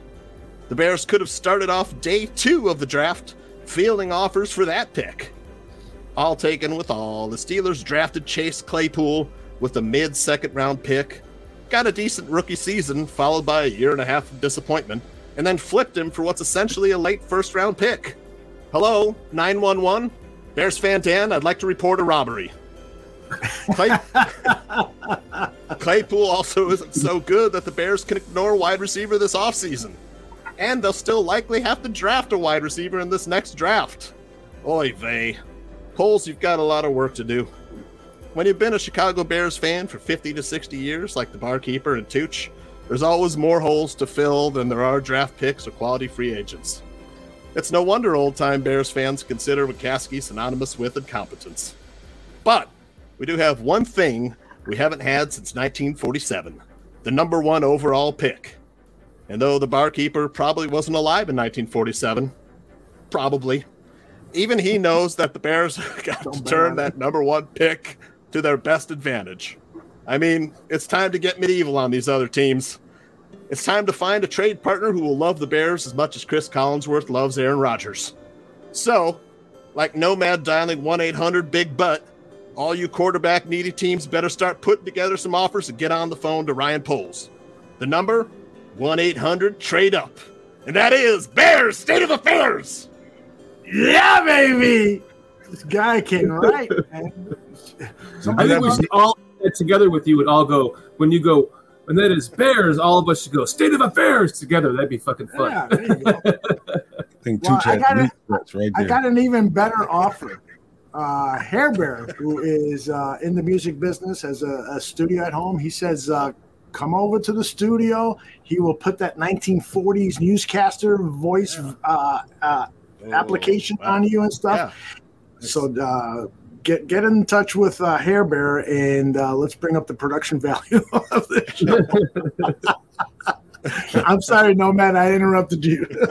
No, no, no. You didn't interrupt. Nomad man. went to dial 1 800 Big Butt. Is he Hey, back don't, now? get, don't get me started. Don't get me started. what is it? I, I, I, tr- I tried to put this in private chat for Nomad to say because it would sound so much better from his voice. But Tooch, I just think that you don't. I think I just think that you don't like Claypool because his dick is bigger than yours. I didn't say I didn't like him. I just said he's not worth, not worth, uh, not Mister worth what we Mister. Mister fucking Tooch Wait, wait. Jeremy over here, the porn star. Wait, wait, wait. Let's let's When you get- let's let's when you get struggle. Let's to it- struggle with. Let me struggle with Tooch a little bit, just a little Yeah. bit. Tooch, I'm gonna sit back and watch this. the guy came somewhere around mid-season, right? Somewhere in that Yep. neighborhood, right? His first game was no week man, nine. No man, no man. Week it, nine. it has to go. It has to go back farther than that, right? Because Tooch obviously didn't like him before that. I mean, just I'm going to moderate if you don't Uh, mind. It doesn't have much to do with Claypool himself as a player or anything. It just he's just not worth what we paid. Where we could control the draft on the day two, also. And, Not worth it. And you've seen enough of him to know that. I don't. I don't. It, nobody. Nobody's worth it, really, in my opinion. With all the holes that the Bears need to fill, and all of the uh, control we have with the with the uh, first pick on day one and day two, you know, we could command a lot and get a lot of players. And I mean, The best part about I'm this- willing. I'm willing, I'm willing to this- wager that that Claypool's uh, a good number two receiver, not a number one. Let me let me say this. With with knowing that the uh, free agent market at wide receiver is Yeah, not as the best guy out there is DJ Chark. There's nobody. right, right. So There's so nobody. I agree. would would you say? Let's just imagine Chase Mm-hmm. Claypool is in the 2023 draft, and you see that tape. And have you seen this tape? You still haven't looked at that tape, have you? Have you seen his college Oh, tape? I, I don't care about his college tape. I'm, I'm I- telling you to. he- I'm, tell, he I'm would have to you be. Marvin Harrison Jr. to for me to spend a high draft pick on him like that. That that dude is a unique athlete, and he's a unique receiver. So was He Kevin is- White. He's unique. he is unique in so many different ways. You don't you don't find guys that big and that fast and the ability Yeah, you to be able to go up. There's one on the ball. Seahawks. Okay. Damn, Uh, so what I'm wait, trying so to say too. is, so if he, if he has 1,500 yards move, and 12 man. touchdowns next year, Yeah, this is going then, to be on tape. then I'll be happy to come back and say, okay, it was worth it. But up until now, he hasn't done anything to justify that pick. All right, I got to interrupt on And the that. Then. control that it, the control that it offers. Just to play draft. devil's advocate to both positions. For Pro Tooch, Dan Hampton called Chase Claypool Chase Cesspool Sunday because he thought he was such a bad trade. But to to for Nomad's point of view, I would say the Bears underutilized him, didn't feature him. We don't really know what we have, and the same could be said for Harry as well. They just didn't fucking try anything or use him. They're probably gonna let Harry walk now. I think Harry's a good fourth or fifth wide receiver, and he's probably just going to move on because the Bears didn't do anything with him. Like again, point the Buffalo thing I said earlier: two possessions in the red zone back to back against the Bills. They don't even attempt one pass in the end zone. The fuck is Getsy doing? You know? The, the report. I mean, I, I agree. The report card is is incomplete on Claypool. They, they were they I, were I doing love, I love, I love just how matter of factly you say this about Claypool. You just, you're like, uh, no, I just, I just, uh, It, it wouldn't have been like, the move I would make have- as there as is no fucking change in your mind on this. No, I, there is. There is. If he plays like DK Metcalf next year, I'll be happy to come on and say it was worth the pick. But up I think most people, Wait, it's just hard, most though. people It's- would agree with Tooch thus far. Most quote unquote experts are on his side of that trade. To be honest with you, Yeah, it was it so. was a high pick. He's just not read this. I, I don't. I think he was. He's worth the third round pick. uh, Listen, At the uh, time, at the time, I mean- it I mean, a when- high when pick. you're playing it, it wasn't GM a high pick. T- But when you're playing Clay- GM in a rebuild, we need all the picks we can get. Now look where look what the pick we gave up. We gave to the Steelers. It could have allowed us to control day two a whole lot more phone calls. Tooch, let me tell you that the the butt naked truth about Chase Claypool. He is a he's a a stud fucking receiver that was in a in a receiving group in Pittsburgh that had pretty much a stud and a bunch of you know Michael Jackson and a bunch of Tito Jacksons Jackson and Randy's and you, that's what you want. You, His best want a- year was you want a Roethlisberger's receiver one last best year. you want a receiver one and you want a bunch of other guys, right? That's that's what you would look for. I, He I, was I the would, odd man out in Pittsburgh. So therefore they were able to get a second pretty much what they paid for to get him. They were able to get that in return. We have a stud fucking receiver that can be a wide receiver one if we utilize him. He came into a situation halfway through a year in a new offense with a new yeah, he wasn't going to do anything. He, he was he was dropped into a bad situation. I get it. yes yes yes so I i, think get it's just it's just early to be to be so reactive towards what he's put on the table and what he's not i think Can I- the uh the jury is out on it and i think Before we continue, before we continue this uh, discussion, let's listen to what Chase, uh, or excuse me, uh, Ryan Poles said about Chase Claypool at today's press conference. He basically said, when you make trades in the middle of the season, it's not like baseball where you trade for a baseball player, you can plug and play him into the lineup. This is Ryan Poles. There's an entire off season and half of a season of installs and all the things that you need to do collectively to play and, and execute offensive play. Um, on top of that, it was a little bit choppy with some of Justin getting dinged up. Um, he got dinged up. Uh, so it was a little bit choppy of a start. I don't. I told Chase, and we had a really good conversation. I'm not blinking at that one at all. I think he's going to help us moving forward, and I'm excited about it. eggs fucking exactly There you go. He might. Tony's What if? What, yeah, he might. Let me. Let me I'm not saying he's good or bad. I'm just saying he's not worth the price we paid for him at this point in time. And I would rather have the top pick on day two so I could field more offers, possibly draft two wide receivers that I could control for two and a half more years longer than the control of Chase Claypool and not have to offer him a giant contract a year and a half. But would you at trade the a time, fourth or a fifth rounder for Hopkins. yeah, I don't know. Yeah, I, I think you he's going to probably get more have than that. DeAndre Hopkins for a lot less. I, I don't know about that. I think, you know, remember what Poles said at the time of the trade? He said, I took a look at free agency There, there ain't shit. There ain't Yeah, shit. there's nothing. And- I agree. And because he's got his eyes set on improving the offensive and defensive lines, he knew he wasn't going to be able to dedicate a wide receiver, a, a draft pick, a uh, day one or day two draft pick on a wide receiver. And so your odds of finding a true stud wide receiver. So, given that, and you weigh all that, I think it was a good trade. I would have done it. I, I, w- I fucking would have done it. I would have preferred to send two threes as opposed to uh, that high of a, of a number Yeah, two. and that's all I'm saying. That's all I'm saying. It wasn't worth the price. Anybody want to take on two? At the I time, think you could have. before I think you could have game, gotten though. him for less. I'll say that I like the trade at the time and I like the trade now, but I do agree with They were in it at the time. Well, I agree with Tooch in, in the sense that Claypool has a lot to prove moving forward to justify the trade. Uh, and if, if this if the what we saw on tape in in this season is the same guy we get next year, and again, I say a lot of that has to do with the coaching and the play calling and such, and the offensive line. But if he is the same type of receiver that's barely featured moving forward, then it was a bad trade. But I, as of right now, I like the trade when it happened, and I still like the trade. But there's a big off season, and he's got to deliver in in the fall.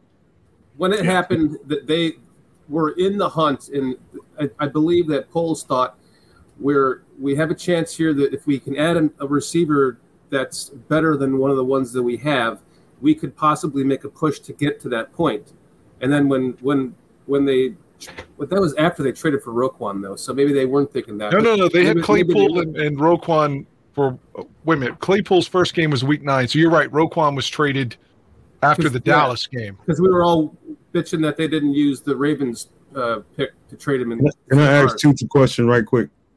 And, and Tooch, you tell me if I'm right or wrong.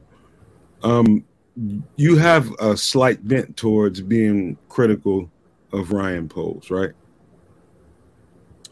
I I, I I would say I have uh, praise and and criticism for moves. Okay. About okay. 50 50 50 down So the so so so basically, you don't really have that big of a problem with Claypool. You have a problem with the move, right? I, I mean, look.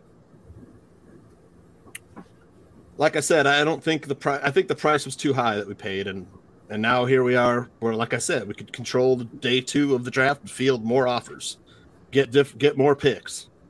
You know, uh, we could draft two wide receivers. Let me wide advance the argument here too. Let's just see what you think about this then, because we're going back and forth on it. If you're going to pay Claypool or Mooney moving forward, I would think in the long run Claypool's a better receiver than Mooney. And if I was going to give big money to one of them, I would choose Claypool, even though we drafted Mooney. What do you all think about that? Because one of these guys no, is going to no get fucking paid. question, Dan. No question. Absolutely. Mm-hmm. He's got way up, Yeah, way bigger upside than Darnell Mooney. Yes. I don't know. I, I, it's too early to tell on either player. So they traded for Claypool after 11 games, somewhere around that mark. Mm-hmm. And you, you say we're still in it. What was our what was our record? Dolphins then? game was week nine. They, it was eight games, and then he was first game was in the one we were at in Miami, or uh, in Chicago versus Miami. Yeah, so at that point we were what three and five. Three and five.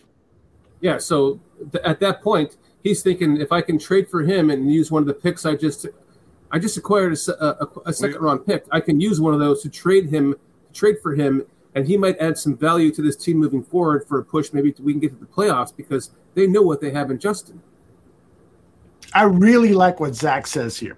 He says it's a brilliant move by Poles because this could be the 45th pick that we traded as opposed to the 30 to for the 33rd pick. I mean, vice versa. So th- there are only like 12 different draft slots right now. There are only 12 different draft slots, and we acquired Chase Claypool, who is better than He's- any he's free totally agent wide receiver. Why? Completely wrong. Why? Because the 32nd pick could be the 40, the 36th, the 45th, and the 100th pick. But that's what I just said, John. Uh, That Yeah. right now, right now, it's the 33rd for Yeah. the 45th. And so if it becomes the 46th or the 47th, which it won't because the Steelers suck, we know that. This, It- it- so it, this is a good trade. You're just dropping 12, 13, 14, 15, 16, even 17 or 18 slots for Chase Claypool. This is a really good. No, you're, you're not understanding what I'm saying. You're not understanding what I'm saying because Help the 32nd pick could be the 32nd pick could be the 35th pick, the 45th pick, the 100th pick, you know, and on. It could be three picks. you would because trade that control down. day two. Right. Yes. Tooch, Tooch, look at it this way. Um, and and you won't find me, you Zach Sullivan. That's probably the first time in life we'll ever agree with any goddamn thing. But uh, think about think about it this way, Tooch. Think about it this way, Tooch. It's the timing in which he did it. It's that's a move Yeah. that could have been made.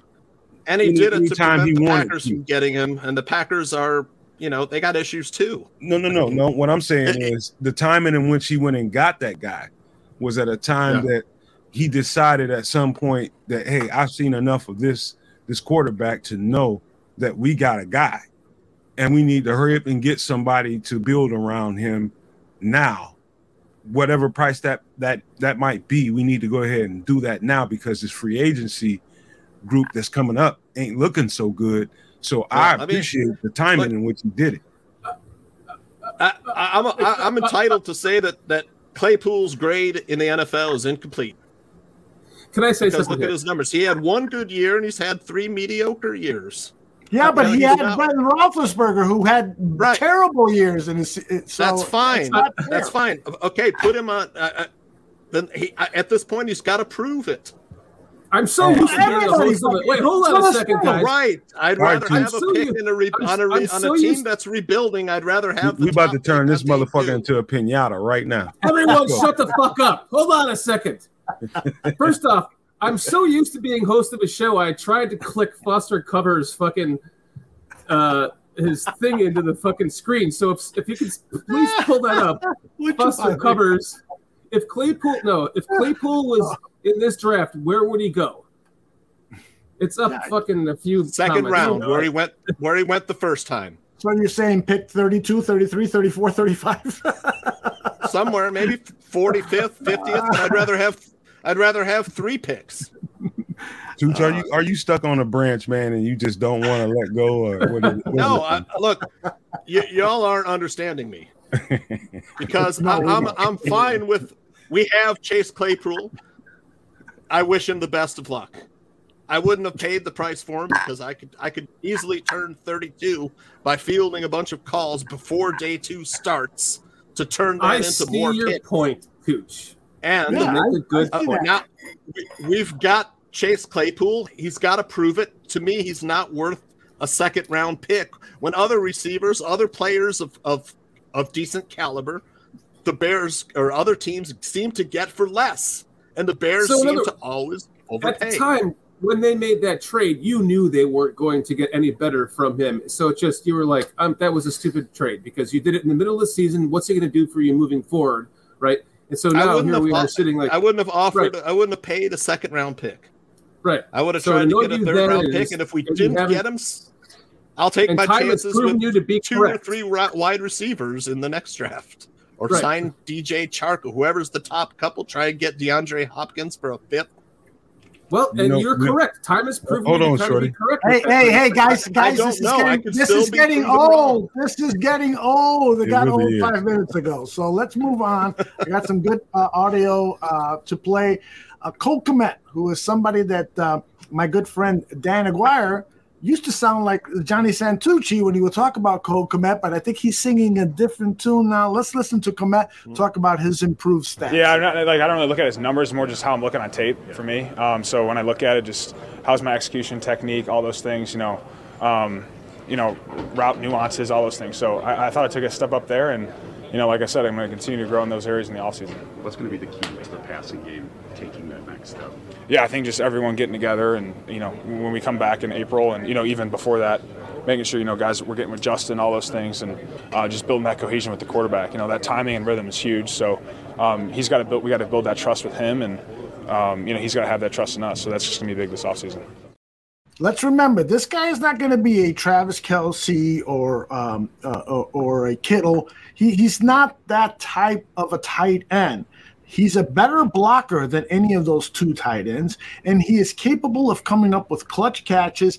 And he is ascending You know, he is learning the route tree. He's getting better at blocking. This guy is an all-round tight end. I'd love to see a complimentary tight end, a, a little bit more athletic pass catching tight end teamed up with with uh, uh, Kmet.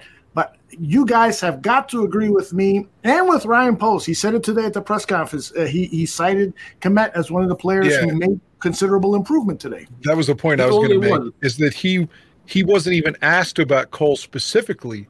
The question was just talking about name an example of someone that played well or beyond your expectations, or I forget what it was, and he mentioned Kmet. It wasn't like the question was about Cole. So that to me lets you know all that we need to know from the GM's perspective on Cole. So considering Cole's in the last year of his contract starting next year, I wouldn't be surprised uh, if he hasn't just earned an extension outright this offseason. And I, like you said before, the the audio there, the video, that's true. I did think he was a bust before, and I openly admit that I was wrong. And everything you said, he's he's had to block a lot, considering the offensive line has been so porous. Uh, and Ryan Griffin is so bad. I wish they'd move on from him and get someone else, like you said. But Kmet has earned a new contract this offseason, in my opinion, an extension, and has done well. And uh, one more thing to, to that press conference is they, he, when he said that uh, about Cole Kmet, he said he was trying to think of another player, and he was like, uh, "Yeah, that's the player that comes to mind." So it was like immediately that was the guy that came to him, and he couldn't think of anybody else. so it goes to show a lot about what the progress of Kmet this season for sure. and and I think I'm a fan of Cole Kmet and his ascension. I really think you could, if you could, you keep him on the team, and you sign him. However, I think the smart move is to let him hit the wire and let him hit the free agent market. I meant, and see who reaches out and grabs him. If you can afford to sign him and bring him back to your team, you should. He's a very good tight end. He does pretty much everything well, but he's not very versatile. How so you can you can replace a Cole Kmet is what I believe. You Really? get- With who? I think so. I, I think, I think there's a lot of Cole Kmets. Oh, no, no, no, no, no. Tell me who. Give me some names. Give me some names. Because that's bullshit. Everybody likes to say we can replace this player, replace that player, replace this player. Come on, give me some fucking names, some hard facts. with a more versatile tight end. Who? Who? What? Give me names. Names. I haven't You're studied tight ends yet. Then why are you saying that? because I believe I believe that. Let's. What do you I think don't, he I don't know what I'm talking about, but I believe that's, Aldo. that's what I hear. Aldo, what do you think? Let's just let's just say he hit the free agent market. What do you think the dollar amount might be on Cole? I don't know, but first of all, he's not a free agent this season, so we haven't uh, locked. You're gonna in a- you're gonna have to extend him at some point. Yeah, but but that's not the case now. Right now, he's coming back next year. You know, I'm not saying I- I'm not saying not let him go, cut him or anything like that. I'm just saying how much do you prioritize paying a guy like Cole? Well, Kmet is all quickly, that's exactly my point. If I could just interject, Cole Kmet, local kid, grew up a Bears fan. He's probably going to give you a quote unquote hometown discount. Ah, he wants to be Aldo. here. what, what do you think, Aldo? Cole Kmet grew up. He grew up a Bears fan. He wants to be here. He loves the Bears. I think he would sign in the offseason an I would. extension without trying to go straight You to the would. bank. I think he would. We all I mean, would if we were, if we were in his position. How much is that guy gonna cost though? I don't know, but and I'm not I'm not saying that we should pay him 500 million dollars or make him the highest paid tight end. What I am saying is Pay that him now. has his ascendant. We have seen a growth from year to year to year. Now, next season, at the end of the season, we'll make a determination whether he's worth whatever he's asking. But I'm really, really happy with the way he's ascended, and I hope I hope that he continues to ascend and that the Bears can lock him up for a contract because it's hard to find tight ends. Now, I hate to sound like a fucking idiot and say, hey, when I play fantasy football, I can never find good tight ends other than two or three, but that's what I'm going off of. Tight ends, pass, pass catching tight ends, guys that deliver results are hard to find.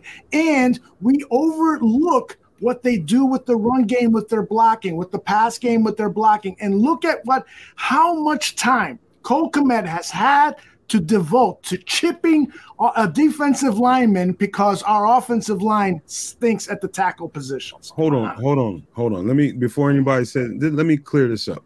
Okay. Do not get what I have to say misunderstood with I don't want to see Cole Kmet as a bear. Fucking right, I want to see him as a bear. I love what I see at, out of Cole Kmet. I love everything about the guy. He's tough. He makes difficult catches. I mean, there's a lot to like about that dude, and he's been there and he's been here putting in the work. The thing I my thing is how much is he gonna cost? And that's I'm just thinking like that. That's not an indictment against I- Cole Kmet. It's I just like a, you- it's hold on, hold on. It's just me imagining what it's gonna look like down the road to pay him. There may be somebody out there that covets Cole Kmet a lot more than our GM might and might pay him a lot more money. And are you willing to go over the fucking balcony to fucking pay Cole that's- Kmet? And that's, That's why, question like I'm what Aldo said. anything. I like what Aldo said. Sign him after this. Just sign him now, because you'll get him. If if you show if the Bears show the commitment to a hometown kid who grew up fucking loving the Bears as much as every every one of us did, if they offer him a contract before he's even like coming to look for a contract, he's going to be like so stupefied by that. He's going to be like, "Whoa, oh yeah, I'll definitely take that," and you'll get a hometown uh, discount then. So I agree You with you, calling- Aldo. calling the Fucking guy lock him up man. now. He's not stupid, man. He no, he's not stupid, but come on, any one of I'm us gonna- would do that. I'm gonna side with Aldo on this one. Yeah, I and think you know you're- you would, Dan. The You Bears re-sign have him enough now. holes to fill without adding tight end. Only thing, only thing you can do is what Dan is about to say. You, you try to get ahead of it and get him some money early. Exactly. You re-signed him in this offseason because you have the money anyway, and he's Exactly. more he's more apt to taking a fair contract because he has one more year. It won't be lame duck if he gets it, and he knows if he gets hurt like Tarik Cohen did, uh, that he'll have a contract, and he wants to be here anyway. So I think he won't play hardball, uh, and will t- accept an extension if you try to re-sign him now. He would be flattered. He'd be like, uh, "Thank you, yes." You The calling him hometown an discount idiot, would man. come from that. You calling him an idiot, man? Don't, don't call him an idiot. All right, this is Calling him Kmet talking homer. about. this is Kmet talking about the upcoming offseason. There's a lot of work we got to do in this offseason here. Um, as players, you know, that's kind of what I'm speaking to, and you know, some so guys got to like take this time off, you know, reflect on their season, and then when it comes back to April, like it's time to go and, and get this thing right. What do you think is here right now?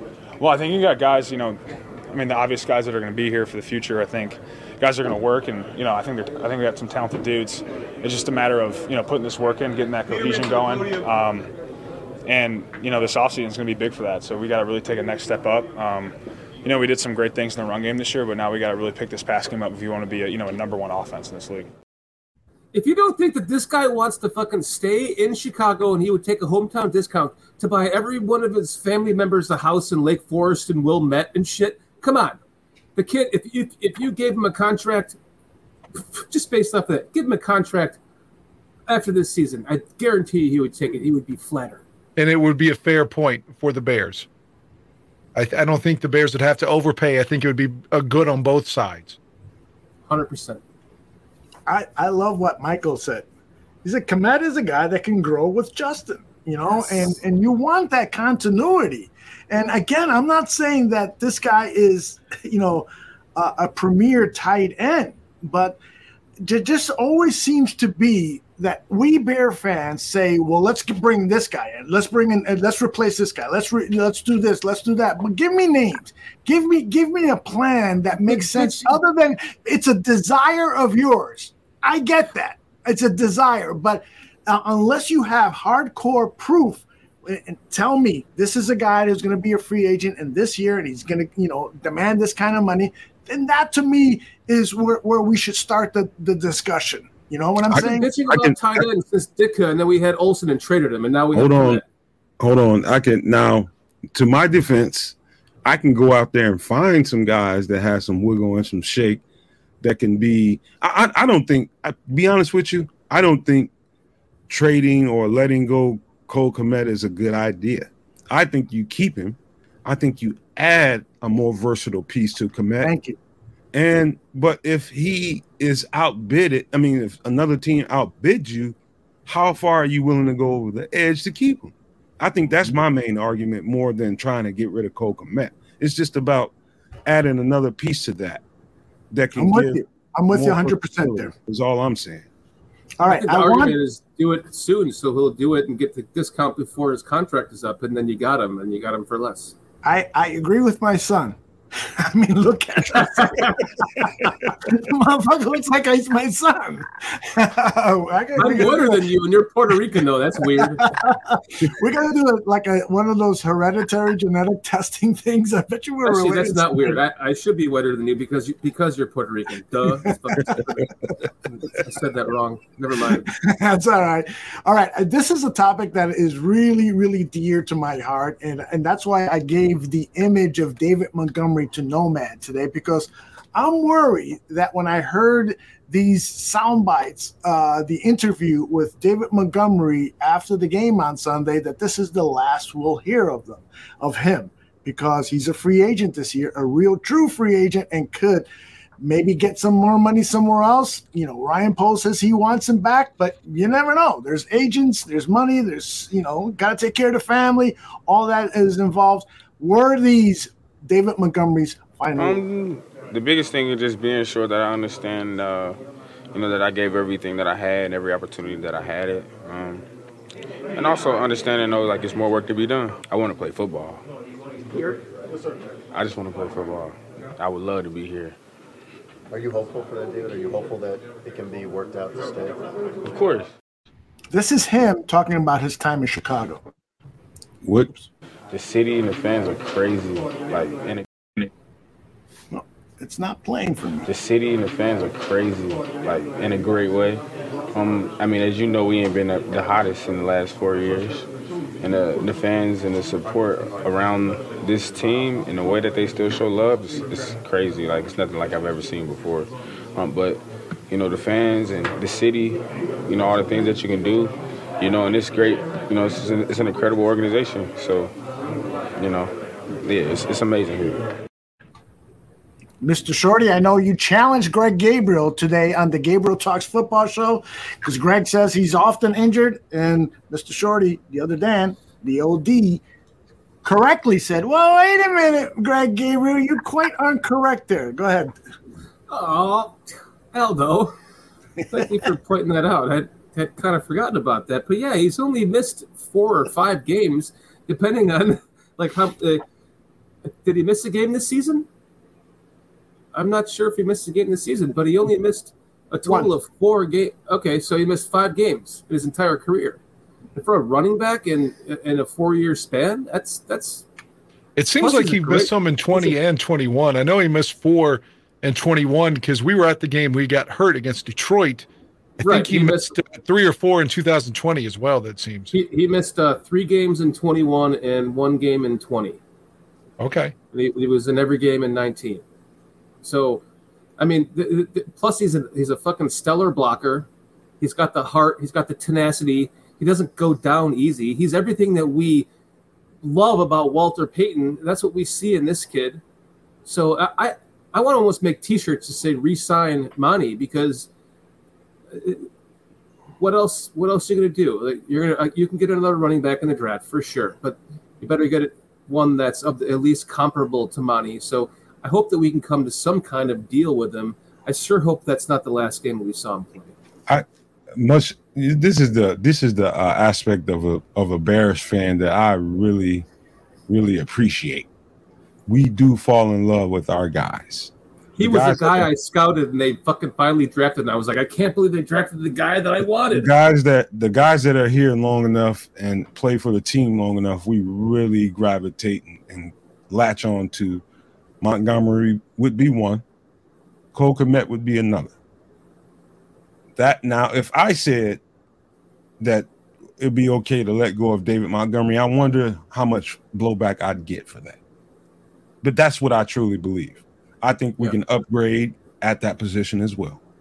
That's the honest God truth about what I see in this situation with David Montgomery. If we can keep him for right the right dollar amount, I don't think he should be your feature back, is what I would say. I think you need if if they're gonna stick true to what they say they want to be, a fast, explosive team offensively, he doesn't fit that. He's not explosive at all. If I may kind of react before anybody else speaks, uh, you know, the, the combination was working fucking beautifully before Herbert got injured. So, uh, you know, you kind of have to take a grain of salt with that when it was only DM in the game, you know, as as, as our main back with no help. And so that's why I think he's someone that can easily be re-signed because, you know, maybe he's not he's not the every down back. When you complement him with someone like a Herbert, I think it works really well. Uh, that he's he's not. If you want to make if you want to make an explosive, fast team, I'm here. To to if you want to if you want a running back, if you want a running back, Fucking Brady Bunch, like if you want to run back and take the take it the distance, and on any given play on a mesh read with Justin Fields, he's not your guy. I hate no fuck that that I have to But admit. he's your fucking he's, not your it. he's your blocking back and he's your wheel route back. I mean he's he's he's your catching back. He He's, gets the he's tough your yards, reliable too, back. short yards. Yeah, and he the fucking in the Patriots game, it looked like he ran through a wormhole. Like he was down three yards behind the line of scrimmage, then he gained eight yards. So it was like an eleven yard gain out of nothing. Hey, like my grandma used to always say, I hate I hate the uh, I hate to rub the bad shit on you, but I don't Come think on, he's Rag. come, come on, Ragu, speak your mind. I hate to lay the heavy shit on you. I hate the I hate to lay the heavy shit on you, but he ain't gonna be here. You don't think the situation the uh. situation with the Bears is that they can upgrade at every position on the fucking roster. you know, doesn't matter where, except maybe quarterback. Well, You know, and and and that's the, one point position that they got solved. You you've got a really good point there, Tooch, eh, because in the uh, in the NFL draft, there are some really good quality running backs who will Yeah, be right. available on day three of the draft. Yeah. Day three. So you can still get these high priority needs at, at the offensive line, defensive line, and at wide receiver on day one and day two, and then to get your starting running back or a complementary back with with uh, Herbert in day three. So that's that's a a, a, a- tough thing there. You're not going to ask for a rookie running back to block like him, though. That's my point. Great point. Great, great, great point. Because th- that is David Montgomery's uh, strength. And I'll also, I, I would also like to point out that David Montgomery would have been more productive if he had been used differently. And I'm sure there are other NFL head coaches are, who are saying, you know what, this guy's an excellent pass catcher. Yeah. You look at his stats: three targets, two receptions against the Lions, four targets, four receptions against Buffalo for 38 yards, five targets, four receptions against Green Bay, four targets, three receptions. So he's catching almost everything, and I can continue on. There's even better numbers earlier in the season. This guy can catch the ball, but he was not utilized in the pass game in a way that I thought would really benefit the team. I don't think he was utilized in the run game, especially in the four games that Herbert missed. It there were times just I think every game where Fields had more designed runs than the running backs. And like you said, uh, you know, there Herbert isn't very good at picking up the blitz, so I understand, you know, that that's going to limit him on passing downs, but they could have used they could have used Montgomery in the screen game or in wheel routes out, the, you know, and get him on a linebacker. They just didn't do that. They didn't try. And it felt like most games he had like 10, 11, 12 carries. you know, I mean, most running backs need the from. ruck more than that to establish a rhythm. He's tough. If you told me they re-signed him, I would be happy. But if you told me that they're going to upgrade him, I would also understand that because he doesn't have breakaway speed, but he does have toughness. Right. You mm-hmm. need that speed back.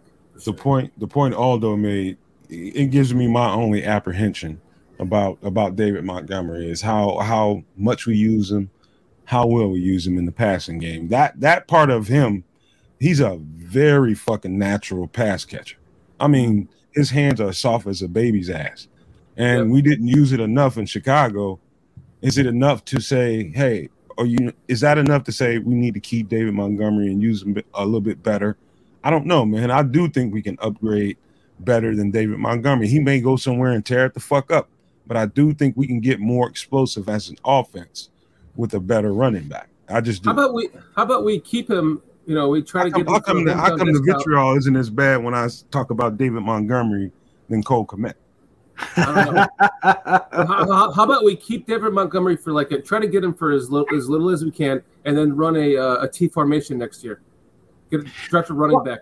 Well, you know, and that is that is something. I know you're kidding, but I know that, that is just like something to keep in mind is that this is a running team, and so you want to, you know, a lot of uh, strategy, a lot of uh, ways of building a team and, and sustaining success is what are we good at? Well, let's make it even stronger, and so. Maybe uh, uh, David Montgomery should be a part of that, but of course, it all comes down to the dollars. And and it's important to also note it's the guaranteed dollars you know? If you're going to keep them for if you're going to sign them for a one or two year year contract and tell them, hey 100% guaranteed i wouldn't be uh, upset with that. But if you're going to give them more than that then all of a sudden that guaranteed dollars goes from 100% to 50 40 30% look at the contract roquan smith signed today. How much of it was guaranteed? Like about 40% so that's that's a key part of building this team. I wouldn't mind having David Montgomery back, uh, although there are probably a lot better value options. But I don't want to underestimate what he does in the locker room, what he does with his teammates, and getting them to work. He's been a great addition to this franchise, and and I, I would love to have him back, but at the right price. And guys, I want I, because we've only got like less, less than a half hour left, and I want to talk about some of the other players a big important topic for this season off season is what can Velus Jones do? I mean, he had a terrible first half to the season, but he has proven to be reliable in terms of returns. Now, can he do anything in the offseason? And this is what he uh, said about the future with the Chicago Bears. Oh yeah, for sure. Um, we know that we can compete with anybody um, in this league, um, especially when. I mean, you've seen all the close games and stuff. You know, we didn't finish off, and so, like I said, you know, use that fuel going into next season. You know, remembering this feeling, um, especially you know, seeing these other teams that's about to go in the playoffs and play. Uh, use that as fuel. You know, as you're training. You know, bettering yourself for the team. Man, the, when the guy talks, he, he reminds me of Braxton Jones, just smart, articulate, uh, sees things well, and he's endured a really, really tough season. Tooch, tell me your thoughts about Velus Jones. Do you have any confidence that he can be a reliable gadget receiver or maybe even progress to a number one or number two receiver? I don't see why not. I mean, look, he, he's an older dude, he's mature, and you just saw it right there. I think he's like 25 years old. So uh, if the, the team is looking for players around that age, you know, that's, that can grow, you know. Uh, but I mean, he's got to work at his craft in the off season. It's up to him. In, in the great words of Greg Greg, Greg Gabriel, in the great words of Marv Levy, let a rookie be a rookie. And they let him be a rookie this year. And the the the drop catches. In fact, I've said this a million times, and I'll say it on the bottom again. That game that he dropped that deep ball in the Cowboys game, if he would have caught that ball, there would have been like five minutes left in the half, and if the Bears scored, they would have given the Cowboys back the ball when they were like scoring at will, and they probably would have scored again at, at the, with the way the game was going. Instead, he dropped it, and the Bears still scored and gave the Cowboys the clock, you know, the, the ball back with like less than 50 seconds on the clock. So it actually worked out in our favor. So I'm not going to shit on him because he's a rookie and, and he's had his, his fumbling issues. He's going to figure this shit out. He had a good game this last game.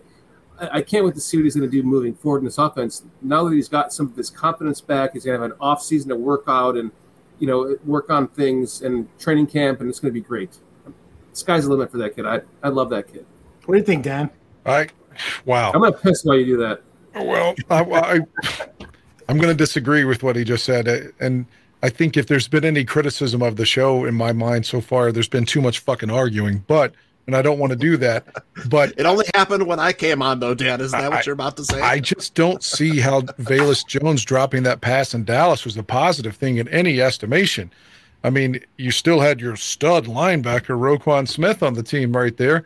So maybe they get a stop or an interception. Roquan won the Texans game with the pick. So, like to me, Velus Jones dropping the pass in Irving or Arlington, Texas, is to say that was a positive. I, Jesus fucking Christ, my head almost blew off when he said that. I don't know how that's a positive. He lost single handedly lost two games with drops, and for him to be able to overcome that uh, and go out the other side with a big catch a couple weeks ago and then a touchdown, I'm happy for him because he needed something positive, you know, to to regain Is his that why, confidence. Aldo? yes. Is that why? Because Absolutely. I, I, I like to argue. Dan Aguirre. What's going on with you? Maybe I uh maybe I was a little bit too uh what happened to Nomad? Did we lose his picture? I'm, I'm right here. Nomad, Well, I think the batteries in my I was trying to talk about Velus. I'm, I didn't mean to bore anybody. Uh, you know, I'm sorry. I thought the Go question ahead. was about Velus, but Go ahead. I mean, I'm glad that he had that touchdown Sunday, and I'm glad he caught a big pass. He needed something significantly positive to sort of mitigate what happened earlier in the season, but I still think what he needs to work on is not fumbling. Am I sold that he he's not going to fumble returns next year? Fuck no, I'm not. Still worries me, and uh, I don't think he'll ever be a number one or two. I think he's the guy that is going to score on an end around or a flea flicker or some kind of trick play, but maybe a return specialist. But he's got to stop dropping the ball. There's so many times this year that even if he did return it, it wasn't clean. It looked like he almost fumbled. Hmm. Is that Yeah, wrong? I Does know. anybody else see the same shit? I mean, I, I love the optimism of Foster. He's like, hey, all those fumbles helped us get the first overall pick. You know, always look on the bright side, Aldo. Nomad, what do you think about him? I never I never saw uh Velus Jones as a as the guy that everybody wants him to be, and that is a wide receiver, wide, wide receiver two, and all that kind of stuff. I saw him as a piece and a weapon, and I think that's that was the thinking when they drafted him. And so you have to kind of look ahead and imagine that this next receiver that they're going to get with him on one side, with with uh, that new receiver on one side, Claypool on the other, uh, uh, what's his name, Mooney in the middle in the slot, and Velus Jones ripping and running horizontally, really fucking up the defense, stretching that defense out is what I pictured when they drafted him, and I think that's what he's going to be. I won't make excuses for his mistakes and his fumbles and all that stuff that happened, and you can't take that back. However, he has rebounded and shown that he can rebuild his confidence. I think what we think of Velus right now is not the big picture for Velus moving forward in 2023. He's gonna he's gonna be a really big impact on this team and in this offense. It's just a matter of who they put around him and how they scheme up what they want to do with him. I don't think the book has been written on Velus Jones at all. I think we, we got a lot to look forward to with that guy. That's Just about like- the best I can say. The, the, the book isn't written on Justin Fields. Shit, he had Matt fucking Nagy as his coach the first year that fucked him up. And then he had to learn a fucking 1,100 page West Coast offense playbook with an offensive line that looks like Swiss cheese. And everyone here saying he's got the worst stats in the world. Oh, Fields is a bust. Zach Sullivan and Amy and Bethany McDonald. It's like, come hmm. on. I- i- If the Cowboys gave up on Troy Aikman after a one in 15 years, uh, they wouldn't have back to back Super Bowls. Let's give the kid a chance. This year was Fields' rookie year by all accounts. I'm not counting the fucking Nagy year as his rookie Right. year. Right.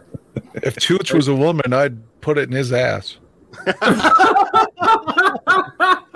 Hold on a second. Hold on a second. I got to tell you one thing, because my man Dan Aguirre and I are uh, after the game. My wife landed us some some nice hotel uh, uh, rooms over Oh, at very nice, what yeah. hotel where we at? What what hotel were we at? Dan? Chicago food.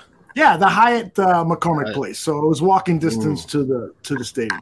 Yeah. And uh, so we do our show from my room, and then Dan starts getting on the phone, and he's having all these conversations with so many hot women, and I'm like, Yeah. dude. You didn't pack any pussy this time, but you certainly brought it with you. I mean, he's actually having these conversations. He's going from one conversation with one woman. "Uh, yeah, I'll do. I'll do. You know, I suck pussy like a lesbian. Yeah. Oh yeah, yeah. Just sure. When I when I as soon as I get off the uh, plane, plane, I'll go over and check you out. I'm like, damn, he's a fucking player, man. I think that's a bit of an exaggeration, but A yeah. little bit. Just a little. There it is, Dan. What are you like six foot five and a half? You know you're hanging down to your knee. No, I, I just want to know. I just want to know. What's the, your shoe size, Dan? I just want to know how, how you kiss a motherfucker on your first date, Dan. Uh, the other Dan, how you kiss the motherfucker in the face? How you do that? Wait a second. I want to compare shoe sizes, Dan and Nomad. Go. 12. okay, Nomad. Oh, Nomad. Can you beat that, bro? What are you like I five just eight? said twelve, man. Oh, you Oh, said was 12? it you? I, I thought it was uh, Dan. It was said both it. Dan, you're a 14, right? 12. You oh, both, Both of you you. guys. motherfuckers said 12 at the same time? That's pretty impressive, man. So Yeah. you both have some fucking eight inch cocks. Good for you guys. Not bad. I've been How a size is- twelve since twelve. How big is my cock if I had wear a size four shoe? My- I will say mine's an, mine's 11 and a half, though. I'm I- only I love- six foot two. I love the expression on Tooch. He's like so serious right now. He's like, these guys are talking about cocks. Uh, I'm a 12 too. Size 12. Really? We could, we could share shoes. Of course you are, Tooch. We know. We've seen it. But you know, it's like your your, your feet swell as you get older, grow. You know, it's like oh, yeah, that's why oh, like old men have like giant noses, ears, and feet. Because the older they get, those are the three things that keep growing. Keep growing, yeah. It's That's true, a, though, a- man. A, cosmic joke, you know. Yeah. the man, fifteen ninety nine. Send us a picture of those size fifteen shoes. Not the dick, though. Just the shoes. No, yes, exactly. uh, Foster says his cock is good. It's used regularly by his girl. Well, way to go, Foster. Way to go. Good for you, Foster. Uh, man. Fuck yeah. need, All right, I got uh, one more. David Ruffin drop there. My girl. Yes. I got one more. I actually I got a lot of sound to play, but uh, one more that I really want to play because we haven't uh, discussed the defense at all. This is Jaquan uh, Brisker talking about uh, how tough was the year 2022. I'll say very tough. You know, I want to. Everybody wants to win. You know, I want to be where I come from winning. So it's very tough. You know, losing ten straight, and you know you try to give everything that you have. You know, every single week, every single day. You know, you put in the time, the effort. Um, you know, just caring about football, just loving the game of football. It's, it's very tough. You know, losing uh, after all the hard work you put in. So, you know, it's definitely not um, a great thing, but it's definitely a lesson learned and something that'll never probably happen while I'm here. He's wearing a Def Leppard hoodie. Is that really true?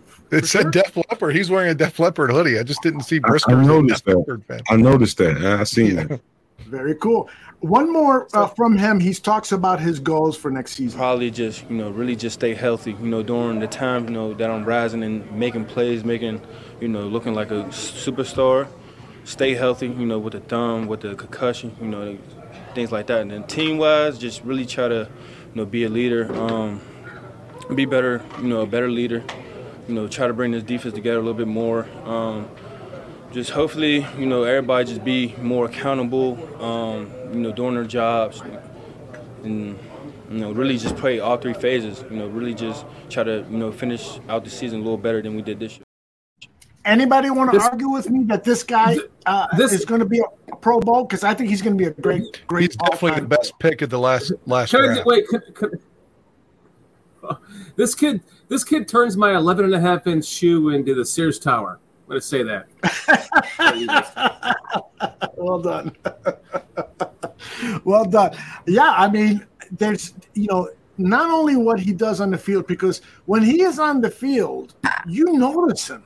You know, it's like he's going to be one of those players where the quarterback from the opposing team is always going to be seeing where is Brisker, where is Brisker. The running back is going to be noticing where he is because he if he's by the line of scrimmage, he is hoping and praying and wishing that the quarterback audible audibles to a pass play or just doesn't give him the running the ball because Brisker is there and he hits hard. This guy's got some special skills and leadership skills too. I'm super excited by him. Like he said, the young players, man, this team is is is could potentially be really really special if Poles succeeds this offseason. They, they, they, it'll help if we get some pass rush to make them look even better.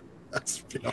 Tell we me didn't about get, it. Shit, we right? didn't get much out of you know out of uh, the three guys that were edge rushers. This- Imagine a pass had left. rush with him. Oh my!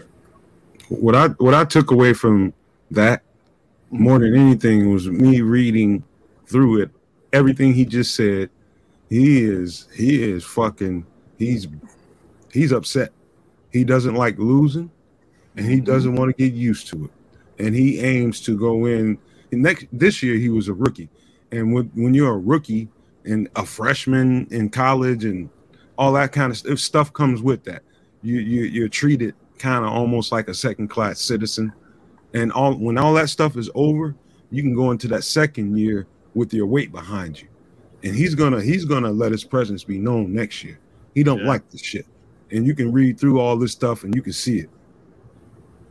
Dan, Tooch, anyone? You guys disagree at all? Are you worried at all about Brisker, or do you think No, that this not guy- at all. I think he. Fuck no! Nobody here is worried about Thank, Brisker. thank you. Yeah, it Can, can I can I just can I just say something about Chet? Every time Nomad is around, Don Burr is a completely fucking civilized human being. Have you guys noticed that? Oh, Look, what? If, if you watch Don Burr and Chet, he's like talking football with us. He's not being a an uncivilized Lions fan. He's You know what? like a fucking He got put football on fan. timeout a couple times by me. I don't know. I, I think I think that like Don Burr might be like fucking Nomad's cousin or some shit. I think Don Burr is misunderstood. I think he's here just to have fun with I us, agree. troll us, but secretly he likes the Bears. That's why he's here. I mean, he spends He just with the, the Bible show. Network at all. He spends so much time a week dedicated to listening to us. He must love us. Thank you. He's Don adding to our views, Aldo. All bullshit look- that, that dude really Keep appreciates logging real in and hitting the football like talk, button, man. Donnie. Yeah, he does. No, you're right, No, man, He does appreciate real real football talk, and you know the, the Lions have been similar to us. For, listen, all of us fucking hate the Packers. You talked about it uh, on Sunday after the game. You met a Lions fan and a Vikings fan. You, you asked them the question, like, "What's the team you both hate the most?" And everyone said, the "Fucking No, no. The Lions fan said the Bears. Oh, really? Yeah, he said the Bears were the team he hated the most. Look. The Vikings fan said the the Packers. This The thing about this- Brisker, I think Brisker uh, was again so good in his rookie year. Not like he was Pro Bowl, but so good that I don't know if anyone who was on my ass about being down on Khalil Mack would say that was a bad trade now because they got Brisker. And I, you watch on Saturday, or I think they play Saturday. The Chargers will go to Jacksonville. Not saying they're going to lose, but Mack will be shut out, like he has been in the playoff game with the Raiders, uh, when they lost to the Texans, and the two games with the Bears. That, Bold that's why that guy is not worth the money that he was getting paid here or there. Brisker could be an impact player guy that's going to help us win a playoff game versus a guy that just fucking disappears. Yeah, it is true. Uh, This Dan is and I John are having- Burner's John Burr's burner account. Yeah, finally, That- finally figured out why he hates Justin Fields. There you go. He's Don, Dan Don and I were having uh, dinner uh, tonight at uh, at Sunday night, and uh, we ran in. We, we had a nice conversation with a Lions fan, and as we Who was walked married out, to a Bears girl. yes, uh, beautiful, beautiful. If if he's listening right now or watching right now, I'd love the number of his wife. No, I'm just kidding. he was he was a great guy. You know, he wanted to see what was going on because, of course, uh, the ramifications of the Rams game had a lot to do with uh, what, what was going on for uh, the Lions. This, the Seattle game was it. So uh, in any case, so we talked to him at length, and then as we're headed out, we uh, we go over to talk to him and say goodbye. And Dan Aguirre asked him, you know, you- who's your uh, least favorite team? Uh, and he immediately said the Bears. And I was like, wow, really? Well, fuck you. I get it. You know why? Because the Lions beat the Packers more than the Bears do. yeah. The Bears have pro- probably beat the Lions historically more in the last 20 years. Well, the Lions, we uh, they've won a couple at Lambeau recently. We always kind of think of the Lions as the punching bags of the Bears, right? Detroit hadn't won at Lambeau since 1991 until just a couple of years ago. They had lost like 25 straight games there. So, but here recently they've won like like maybe two of three or something to that effect. hmm I think you're right. Yes. I think you're right. All right, we got 15 minutes left for this show, so I want to make sure that we get in uh, any other thoughts that you want to share with our audience before we sign off. I, I I'll, do uh, have I'll start with Tooch. I wanted to uh, ask you guys about the story that broke today about uh, Bears using their exit interview to air their grievances about, you know, all the losing or tanking possibly at the end of the season. You know, Justin Fields wanted to play and all that stuff. So uh, that's my question. What did you guys think? I of, want to uh, respond to that. I, I said yeah. this the other day. I don't know. I don't want to sound so narcissistic that I'm assuming everyone listens to every word I say or something. But the the way they ended the game Sunday, and I'm not just saying this because other people said it. Uh, Aldo can vouch. Like I, he and I were bitching about it as soon as it happened, and I predicted that they would kneel down. Between that kneel down and then putting that bum quarterback in after Peterman was doing okay, and as soon as the Texans took the lead, they put 17 in. That's a fucking fact. We were at the stadium, so they were tanking. So as a result of that, I said this the other day. I don't know how the coach Eberflus looks at these guys in the eyes. I mean, if you're that player for him next year when he's like, "All right, we're going to try to win now," like I would tune that fucking guy out, man, because he. I mean, how do you motivate a guy when you're okay with losing? Great, great for- point. yeah, 10 straight games of losing and not even caring. You can hear his press conferences. He was content on losing and not motivating these cats at all. And then now all of a sudden, We're gonna "No, win." we got to win. We got to win now. Like I, I could, I couldn't respect that guy after that. And I hope that that co- doesn't uh, happen. I hope they're professionals and that doesn't happen because if it does, we got to shit can him after year two. But I, I worry about him, and, and especially if they don't make changes on that staff. I, I gotta, I, I gotta interrupt just uh, to digress a second because Foster says we should be on every night because his girl listens and she gets horny. Uh, I, I, I don't know. that, man. that's a marketing campaign. You know, the new Bears Bear Their Soul show guaranteed to give you Bears information and make your girlfriend horny. Love it. Makes me horny. I mean, That's interesting because I, was gonna, I I was just gonna, horny thinking about it. I was gonna do a complete curveball and ask you guys. Man, we all know the reason, though, right? Hey Tooch, hey Tooch, hey put that Tooch, get your daddy, Dick man. has a Why your curve it. daddy? I'm calling the police on your daddy, man. I'm calling the police. Why? Tell that motherfucker to put some clothes on, man. no, seriously.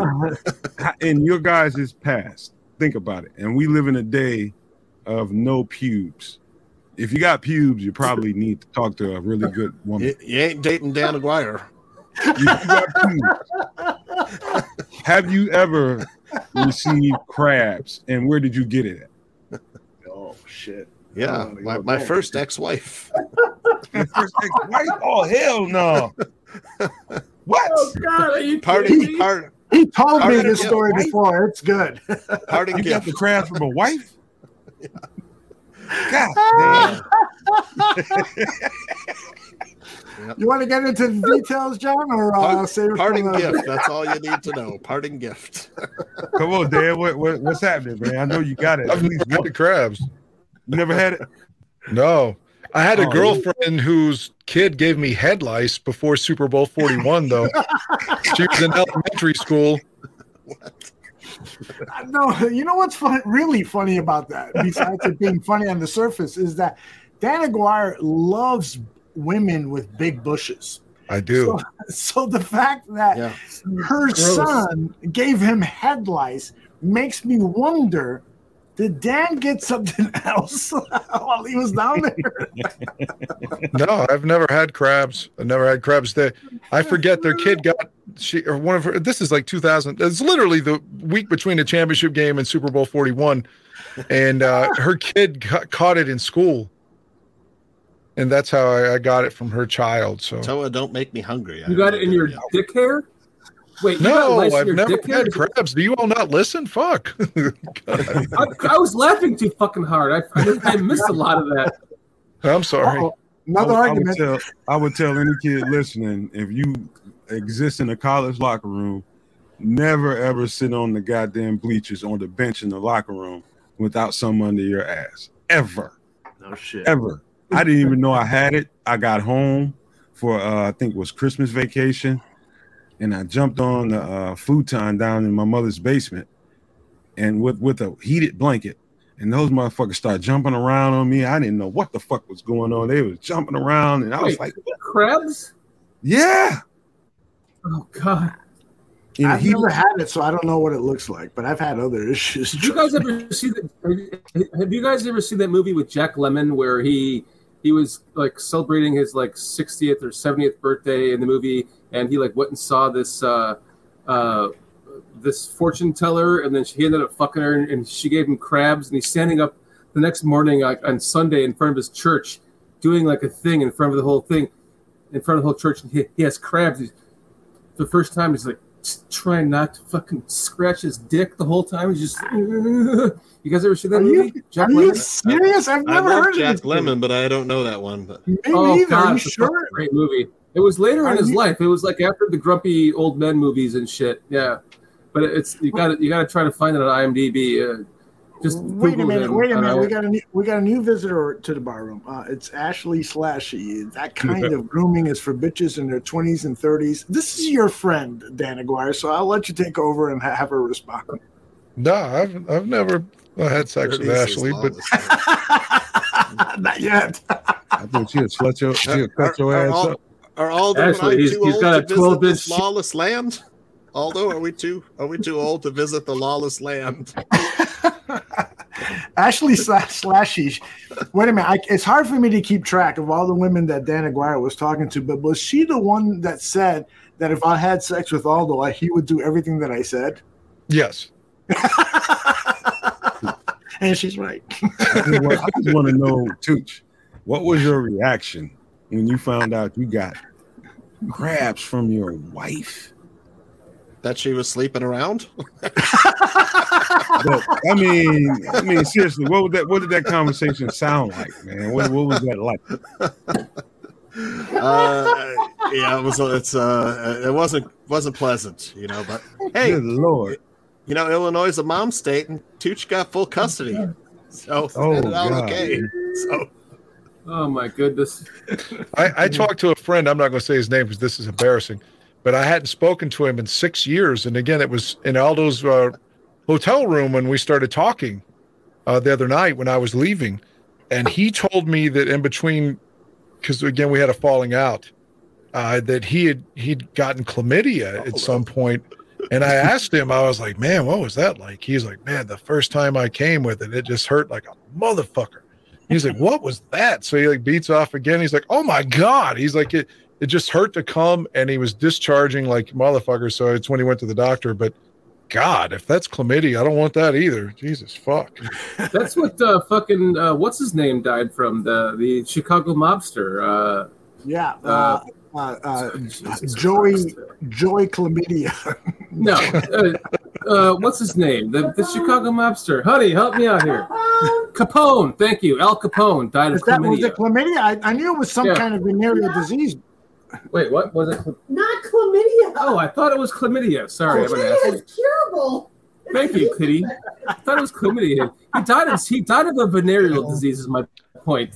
I thought Robert De Niro sucked so badly as playing him in The Untouchables. And I love Robert De Niro, but I thought he sucked as uh, Al Capone. Well, I I, like that performance.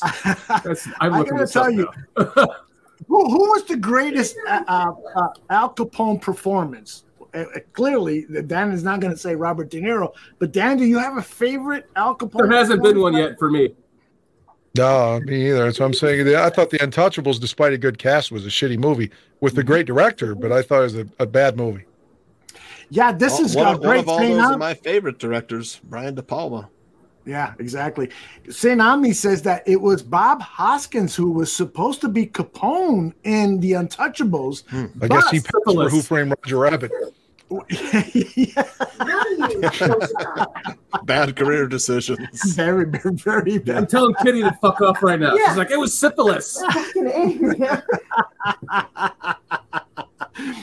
She's. Did you hear, Kitty? She says it was the same thing you had, syphilis. I, I told you this before, but uh, Jim, Jim Morrison Man. from the Doors had syphilis in like You mean we had? We had the same It thing was, that we uh, had, Aldo.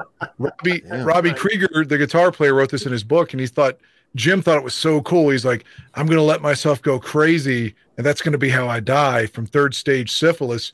He's like, it's a throwback to like you know yesteryear and Dionysus and all this. And then like day three of it hurting to pee, he was like, fuck this, I'm going to the hospital. I can't take it. So Jim cleared up his syphilis. Ashley Slashley says that the best Brian De Palma movie is Phantom of the Paradise, and she is so fucking wrong. I am sorry. I am not going to do everything you say in this talk, sex life talk. I haven't seen that one. I like Obsession a lot, the one from 76. Yeah. Hey, Tooch, Paul Williams is in Phantom of the Paradise. That's enough to tell you that this is a bad movie. You mean like the the the uh the Yes. the, the short keyboard player? Yes. Okay. Yes.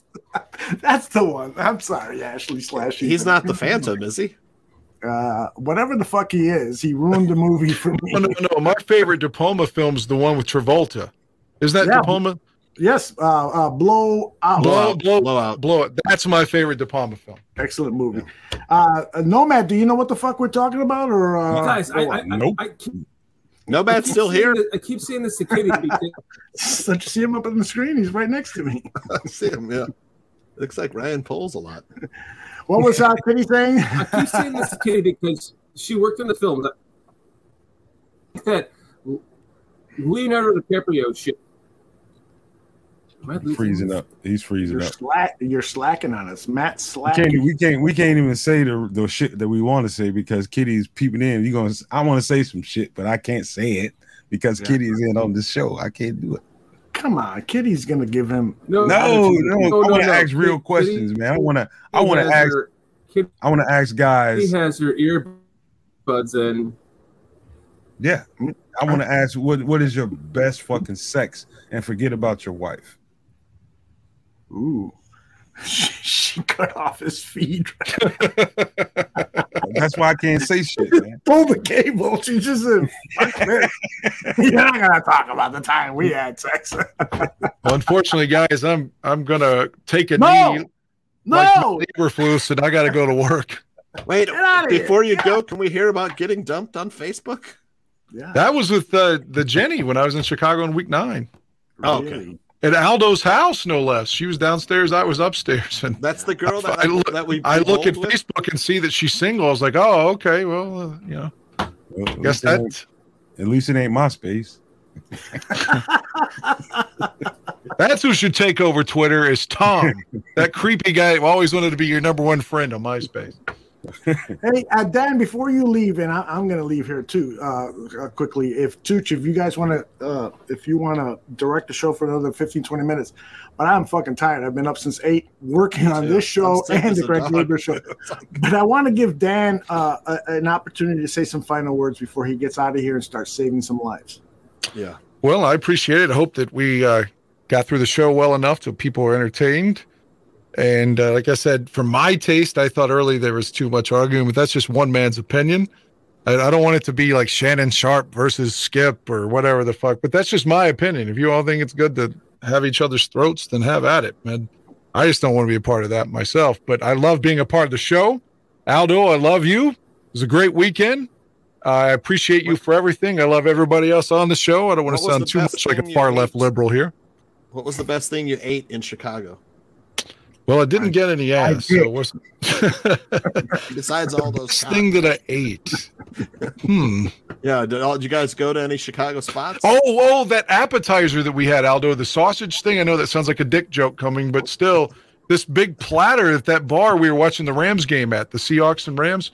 And it was like three kinds of sausages with a dipping sauce that was cheese, and one was like honey mustard, and two kinds of bread. It was like twenty dollars, and that could have been our our fucking meal. It was so good. It, it was delicious. Uh, it was my dick. it was cooked up just nice.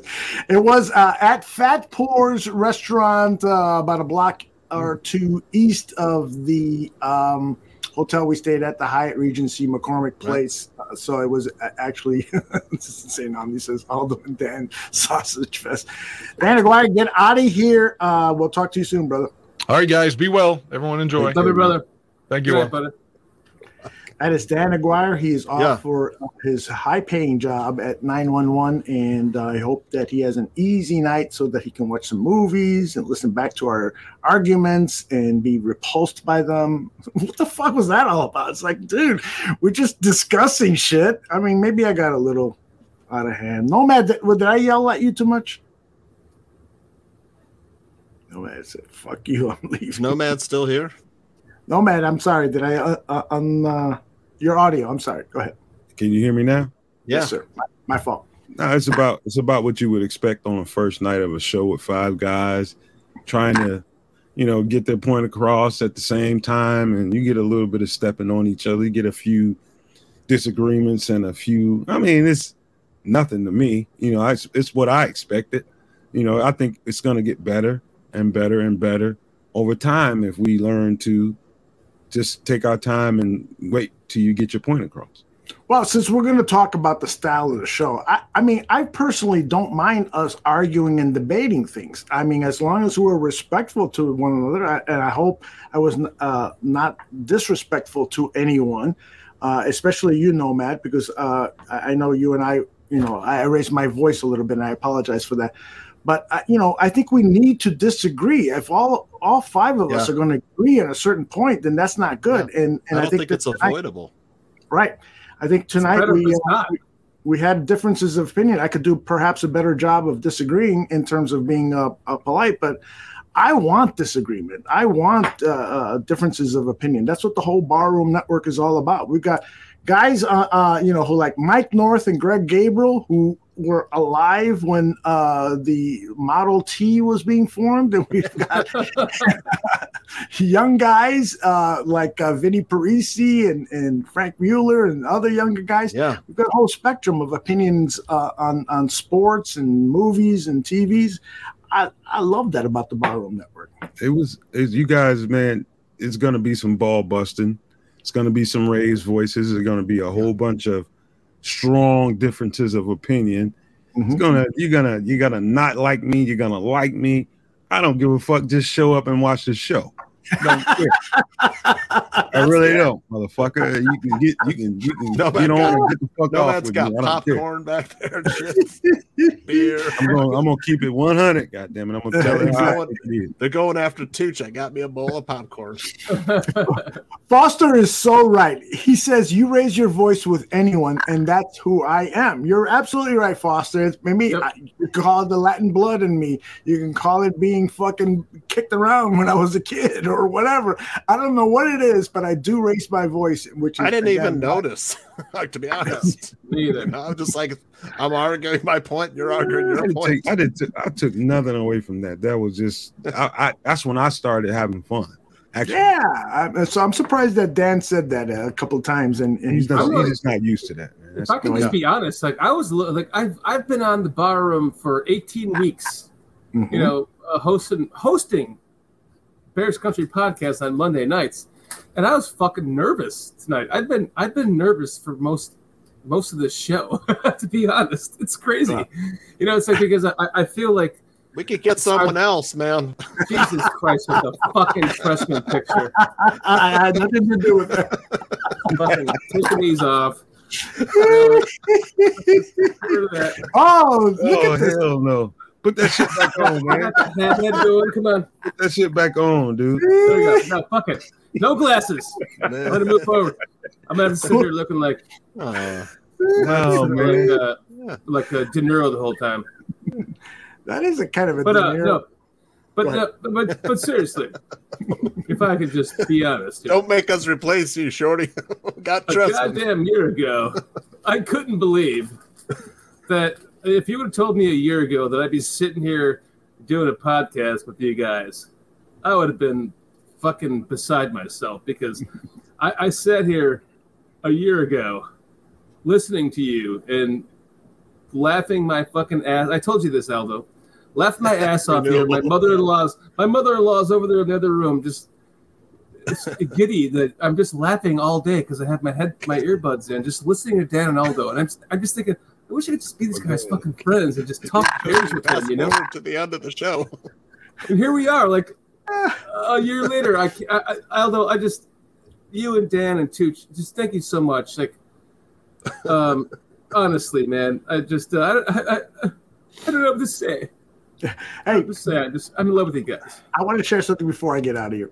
King Pookie Nation, who just what, put up that last one that you had up there, Tooch. Yeah. Um, so Dan, when are you coming back to Chicago? So has King Pookie Nation been listening to the show? Because Dan left ten minutes ago. and I the thing- one one of the many many many reasons I love King Pookie Nation, who has been to all of our uh, barfly Yeah. gatherings, is that he's Mister Non Sequitur. You know, like so. I'm we're we're talking about something, and then King Pookie will say, "Hey, Aldo, there's a movie coming out called about Willy Wonka." and then we're talking about Chase Claypool, and King Pookie says, "Hey, Aldo, do you know anything? Anybody from the Bears?" I love that about King Pookie. I love him. I love you King be you, King Pookie. I'm, I'm try- I've been, trust me, I've been trying to think for the last, I don't know, a year, a year and a half. I got to figure out a way to get King Pookie, King Pookie Nation a show on the Barroom Network where he could share his brilliance with us, his comedic genius. He's, he's Let's have him on the show one night. How about that? Absolutely, absolutely. You Pookie's can gonna take my out. spot. I was smoking fucking reefer. I do that. You, you can remove my spot for like a half an hour and bring in King Cookie just so it's not so convoluted with all the people talking. And I would be, I would love to just sit back and watch that because King did Cookie you see is the- a unique Did you see person. our show last night? What was that? Did you see our show last night? I'm sorry, I missed it. You didn't. Oh, I saw God. There, there was some shit that happened, man. James Brown had a resurrection last night. fucking, fucking. Or, uh, um, uh, Chris Watts turned into something out of Boys in the Hood. I we heard figured- him we- and we- We figured out that Chris Watts is actually the actor from the the, the TV series uh, The Greatest American Hero. That's right. I, I remember that. Wavy guy. yellow Are we hair. broadcasting the uh, Chris Watts Barlissimo fight live? Oh. Oh, by the way, Aldo, I, Heavyweight brawl. Yeah, let's get them both to Chicago and bring them over to Chicago Stadium and have them going on. Sure. Two things that I do want to ask you, uh, Aldo, before we end this show. Uh, One is: Is it possible that we could like do something to promote the Chris Watts GoFundMe? Because I would love to do that because there's only 140 bucks in there right now. I'm trying to get to like at least 3,000. We have to promote the Chris Watts thing. We have to get Absolutely. Absolutely. We have time. I know you've already produced a commercial on it. I can make a better one too. I'd like to do one as well. Uh, so uh, what we will do that. For those You of do you who then. don't know, Chris Watts is our great buddy uh, from across the pond, and for so many different reasons, he deserves to be here in Chicago to witness a Chicago Bears uh, game. And Nomad has promised to reveal his identity, but only to Chris Watts and not to anybody else. so, Only Chris Watts. Yep. that's reason enough to support the Chris Watts initiative to come to Chicago. And we'll have some information on that. And I also want to uh, let people know that uh, Greg Gabriel, who spent nine years at the head of scouting with the Chicago Bears, and Danny Shimon, who went to Greg Gabriel's class 15 years ago and has been doing some professional work scouting for Serendipitous. it's serendipitous. And so both of those guys are going to be providing the Barroom Network with draft evaluations on specific players they think could help or maybe not help and and and uh, offer a counter up, uh, argument to people who think, well, maybe we should draft this player. They're going to be providing us with 5, 10, 15 minute videos on these players up to over a 50 players and it's going to be premium material. In addition to that there will be other offerings and so we'll have more information on that. So we'll be playing a commercial on that next week and also the chris watts uh, bring chris to chicago campaign that the other dan started the od as i love to call him. Guys let's go around the table and I have uh, one and- question for you on that. Do Dan or do Dan Tooch, uh, Nomad, and Aldo and I get free access to that, or do we have to pay? Absolutely. I want to. I want to supply some content. I want to help out with it if I can. Hell yeah, if we I could. love yeah. it. In any way, manner, shape, We'll be form. talking. We'll be talking. Um, so I want to go around the horn, uh, get final thoughts uh, from people. Who do you want to start with? Uh, Tooch, you pick somebody. You are in charge of the rest of the show. I'm going to just sit back. Uh, Nomad is is Nomad still here? Am I go still ahead, no, Nomad. Go ahead, buddy. All I want to say is, guys, it was a it was a bumpy ride tonight for some people. Not for me so much. It was just a little bit of back and forth that people have to get used to. However, I know for a fact that this is going to get better and better and better.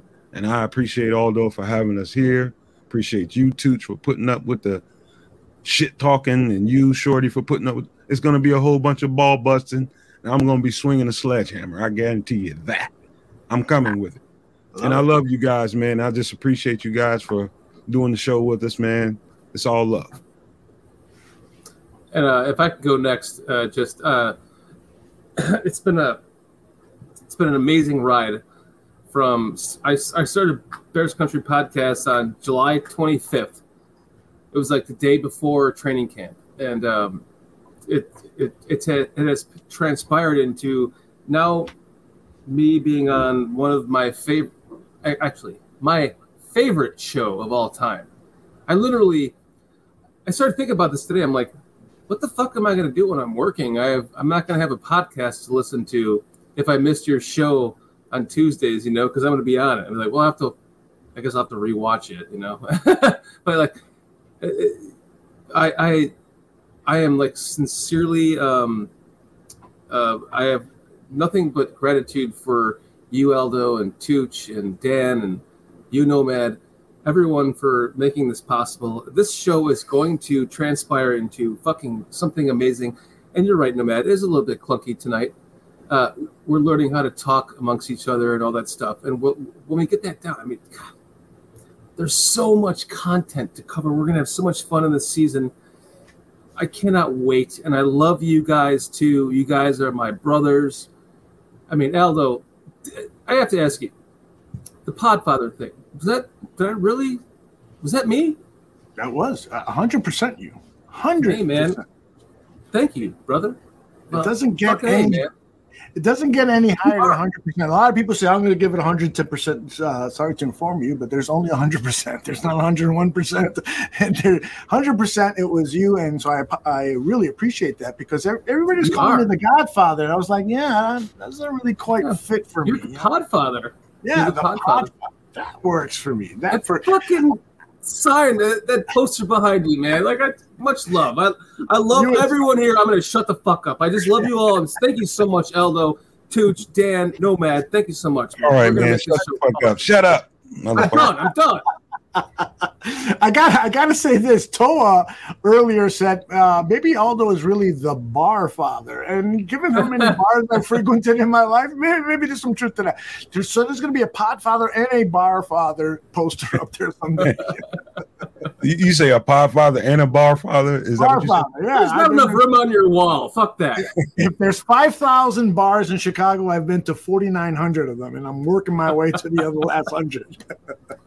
By the way, That's the everyone in the only- chat room there. is saying that I make sense. Right. You know what, man? hey, hey, Aldo, you've been doing this too long, man. You don't realize that this place is an institution in the streets of the internet. In the streets of the internet, you are boss man out here. And I think that's kind of what people are trying to tell you, man. You're the And so- Thank you. Thank you, man. I, it makes me feel good. Uh, thank you. I appreciate that very much. But th- none of this would be possible if it wasn't for Johnny Santucci, Dan Aguirre, uh, uh, Mr. uh, Mr. T, Mr. Shorty. T, The other Dan, aka Nomad, and, and, and the dozens of other people who currently work with the Barroom Network. And I'm always appreciative of the people who used to work here and left their mark here and helped uh, su- uh, support us. Uh, they're they're um, uh, they, they are tattooed on me just like this tattoo on the Bears Barroom Network. Uh, so I truly appreciate everybody's. Look at this guy. Nice. Look at this guy. I like that. That's a better tattoo than the one I have. Quick, quick Um, question for the group. Quick Mhm. question. Don't nobody ever well, it's not a question, it's a statement. I like this. Don't ever get offended when I when I say fuck you or call you a motherfucker or say anything like that in those terms. Don't get offended. It's just a stickler for the show. That's all it is, man. Hey, if I ever have a problem with you, it's going to be because uh, you took my wife away or something like that. then you and I are going to for your wife, huh? And the size 12s and this summer sausage, motherfucker. At my age, there's just no chance that I'm going to get another woman. So don't fuck with my wife. uh, Tooch, I'm sorry. I took it away from you. It's all yours. Uh, g- do the go arounds there. Oh yeah, I thank uh, you and Dan Aguirre and Todd and Nomad. uh, It's like I woke him up. It's like, oh, oh yeah. Oh, Todd, no, man. the other Dan, Todd, right? Is that Todd? The other Dan, Todd, with one D. Yeah. Yeah. oh my god. I mean, I, we got to maybe. I'm- I I'll don't know. apologize. Maybe we can talk Dan into using Mr. Shorty since it's not really Shorty like short. It's like his last name, you know, a portion of his See, last name. see, So see, maybe- uh, uh, uh, Tooch, Maybe you we missed can- that. yeah. You missed that part of the uh, the meeting that we had when we were talking about what should I be called, and you're the only fucking person because you're Italian that knows how to say my last name. And Aldo was like, Aldo has been saying it perfectly, Mr. Shorty, Mr. Shorty, Mr. Shorty. When it comes to saying my last name, he's like, Mr. Sk- I know. Like, what's his last name? You're like, it's Shortino. Dude, Greg Gabriel was talking about how many concussions he's had in his life, and it was a a Yeah. fascinating. Uh, That was thing. great. So listen to the last 15, Yeah, 20 minutes was. of the Yeah. show. Uh, and I, I, if I were to tell you how many concussions I have, zero. But yet my fucking brain doesn't work. I don't know what the hell's going on. I've had at least one. I know that. All, all the all the big holes I had getting knocked around in the bed and shit, man. I ain't no telling how many concussions I got. I saw stars. Is this It some was all stars, no man? Them big holes, them big holes is a war, man. I'm telling you right now. No And it's man strikes me as a guy who would be giving concussions, not receiving. Shortino. Thank Yeah. you, Renewable. Yep, That's had- exactly how you pronounce it, Shortino. Yep. I'll never forget it now. Thank you, Renewable. By the way, Yeah, Renewable, give, give us something else. Tr- call yourself the Triple R. it's like Yeah. I- I- yeah, man. Rename it Triple R, man. I've been trying to tell It's you. that fucking for really hard time. to say because we all go Renewable, uh, uh, R, uh, Triple R, Triple R. Yeah. That's right. Who else's name do we want to change here? Uh, let's it's handsome, handsome Duke. Come on, Retro. dude. I'm just gonna call you Duke from now Retro on. took off. He doesn't like the show. The Retro doesn't like the new show. Well, that's, He that's said uh, he, he's he's Dan and Aldo. He's a Dan and Aldo truther. He said later, guys. Yep. I, I, I, That's good for fucked him, Dan. I fucked him so good. He. Yeah. Dan's gonna be like Uh, renewable or not renewable, but uh, uh, whatever the fuck that guy's name is. Thank you. I'm glad you're gone. retro. All right. retro. Before we get into truly triple X stuff, let's uh say goodbye. Tooch, I'm gonna let you close the show. All right, brother? oh, I am. All right. Uh, yeah. Are, you- Oh, are, really? are you leaving or? I'm leaving. If you want to stay, you know how to close the show. Fucking close the show, Aldo. Jesus Christ, we're getting out of here. Okay. my my Dayquil wore off a while ago. Aldo. All right. Well, thanks everyone in the live uh portion. No of man, I love you. I love Nomad too. Thank And you for uh, shoe, huh? thank you for sticking with us with all the warts of this debut show. I knew there was going to be warts, and uh, but we will improve as we go on. I hope that you enjoyed the Bears conversation because I thought that was flawless, despite the fact I may have raised my voice a couple of times. Um, but I'm really excited about this new venture with uh, my good buddies, Mr. Shorty and Nomad, uh, aka who the fuck really is he? And Johnny the Tooch Santucci and my good friend Dan Aguirre. My name is Aldo Gandia. For everyone here at the Barroom Network, we will see you very. well, We'll see you next week, right? Everybody, you guys are coming back, right? I hope so. Yeah. Yeah, Peace and love, y'all. I know I need you. Take care, everybody.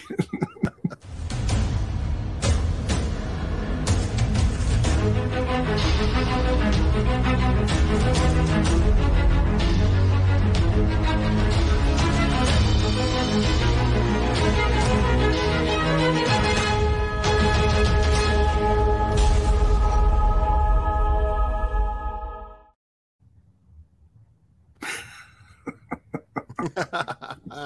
oh, oh Lord.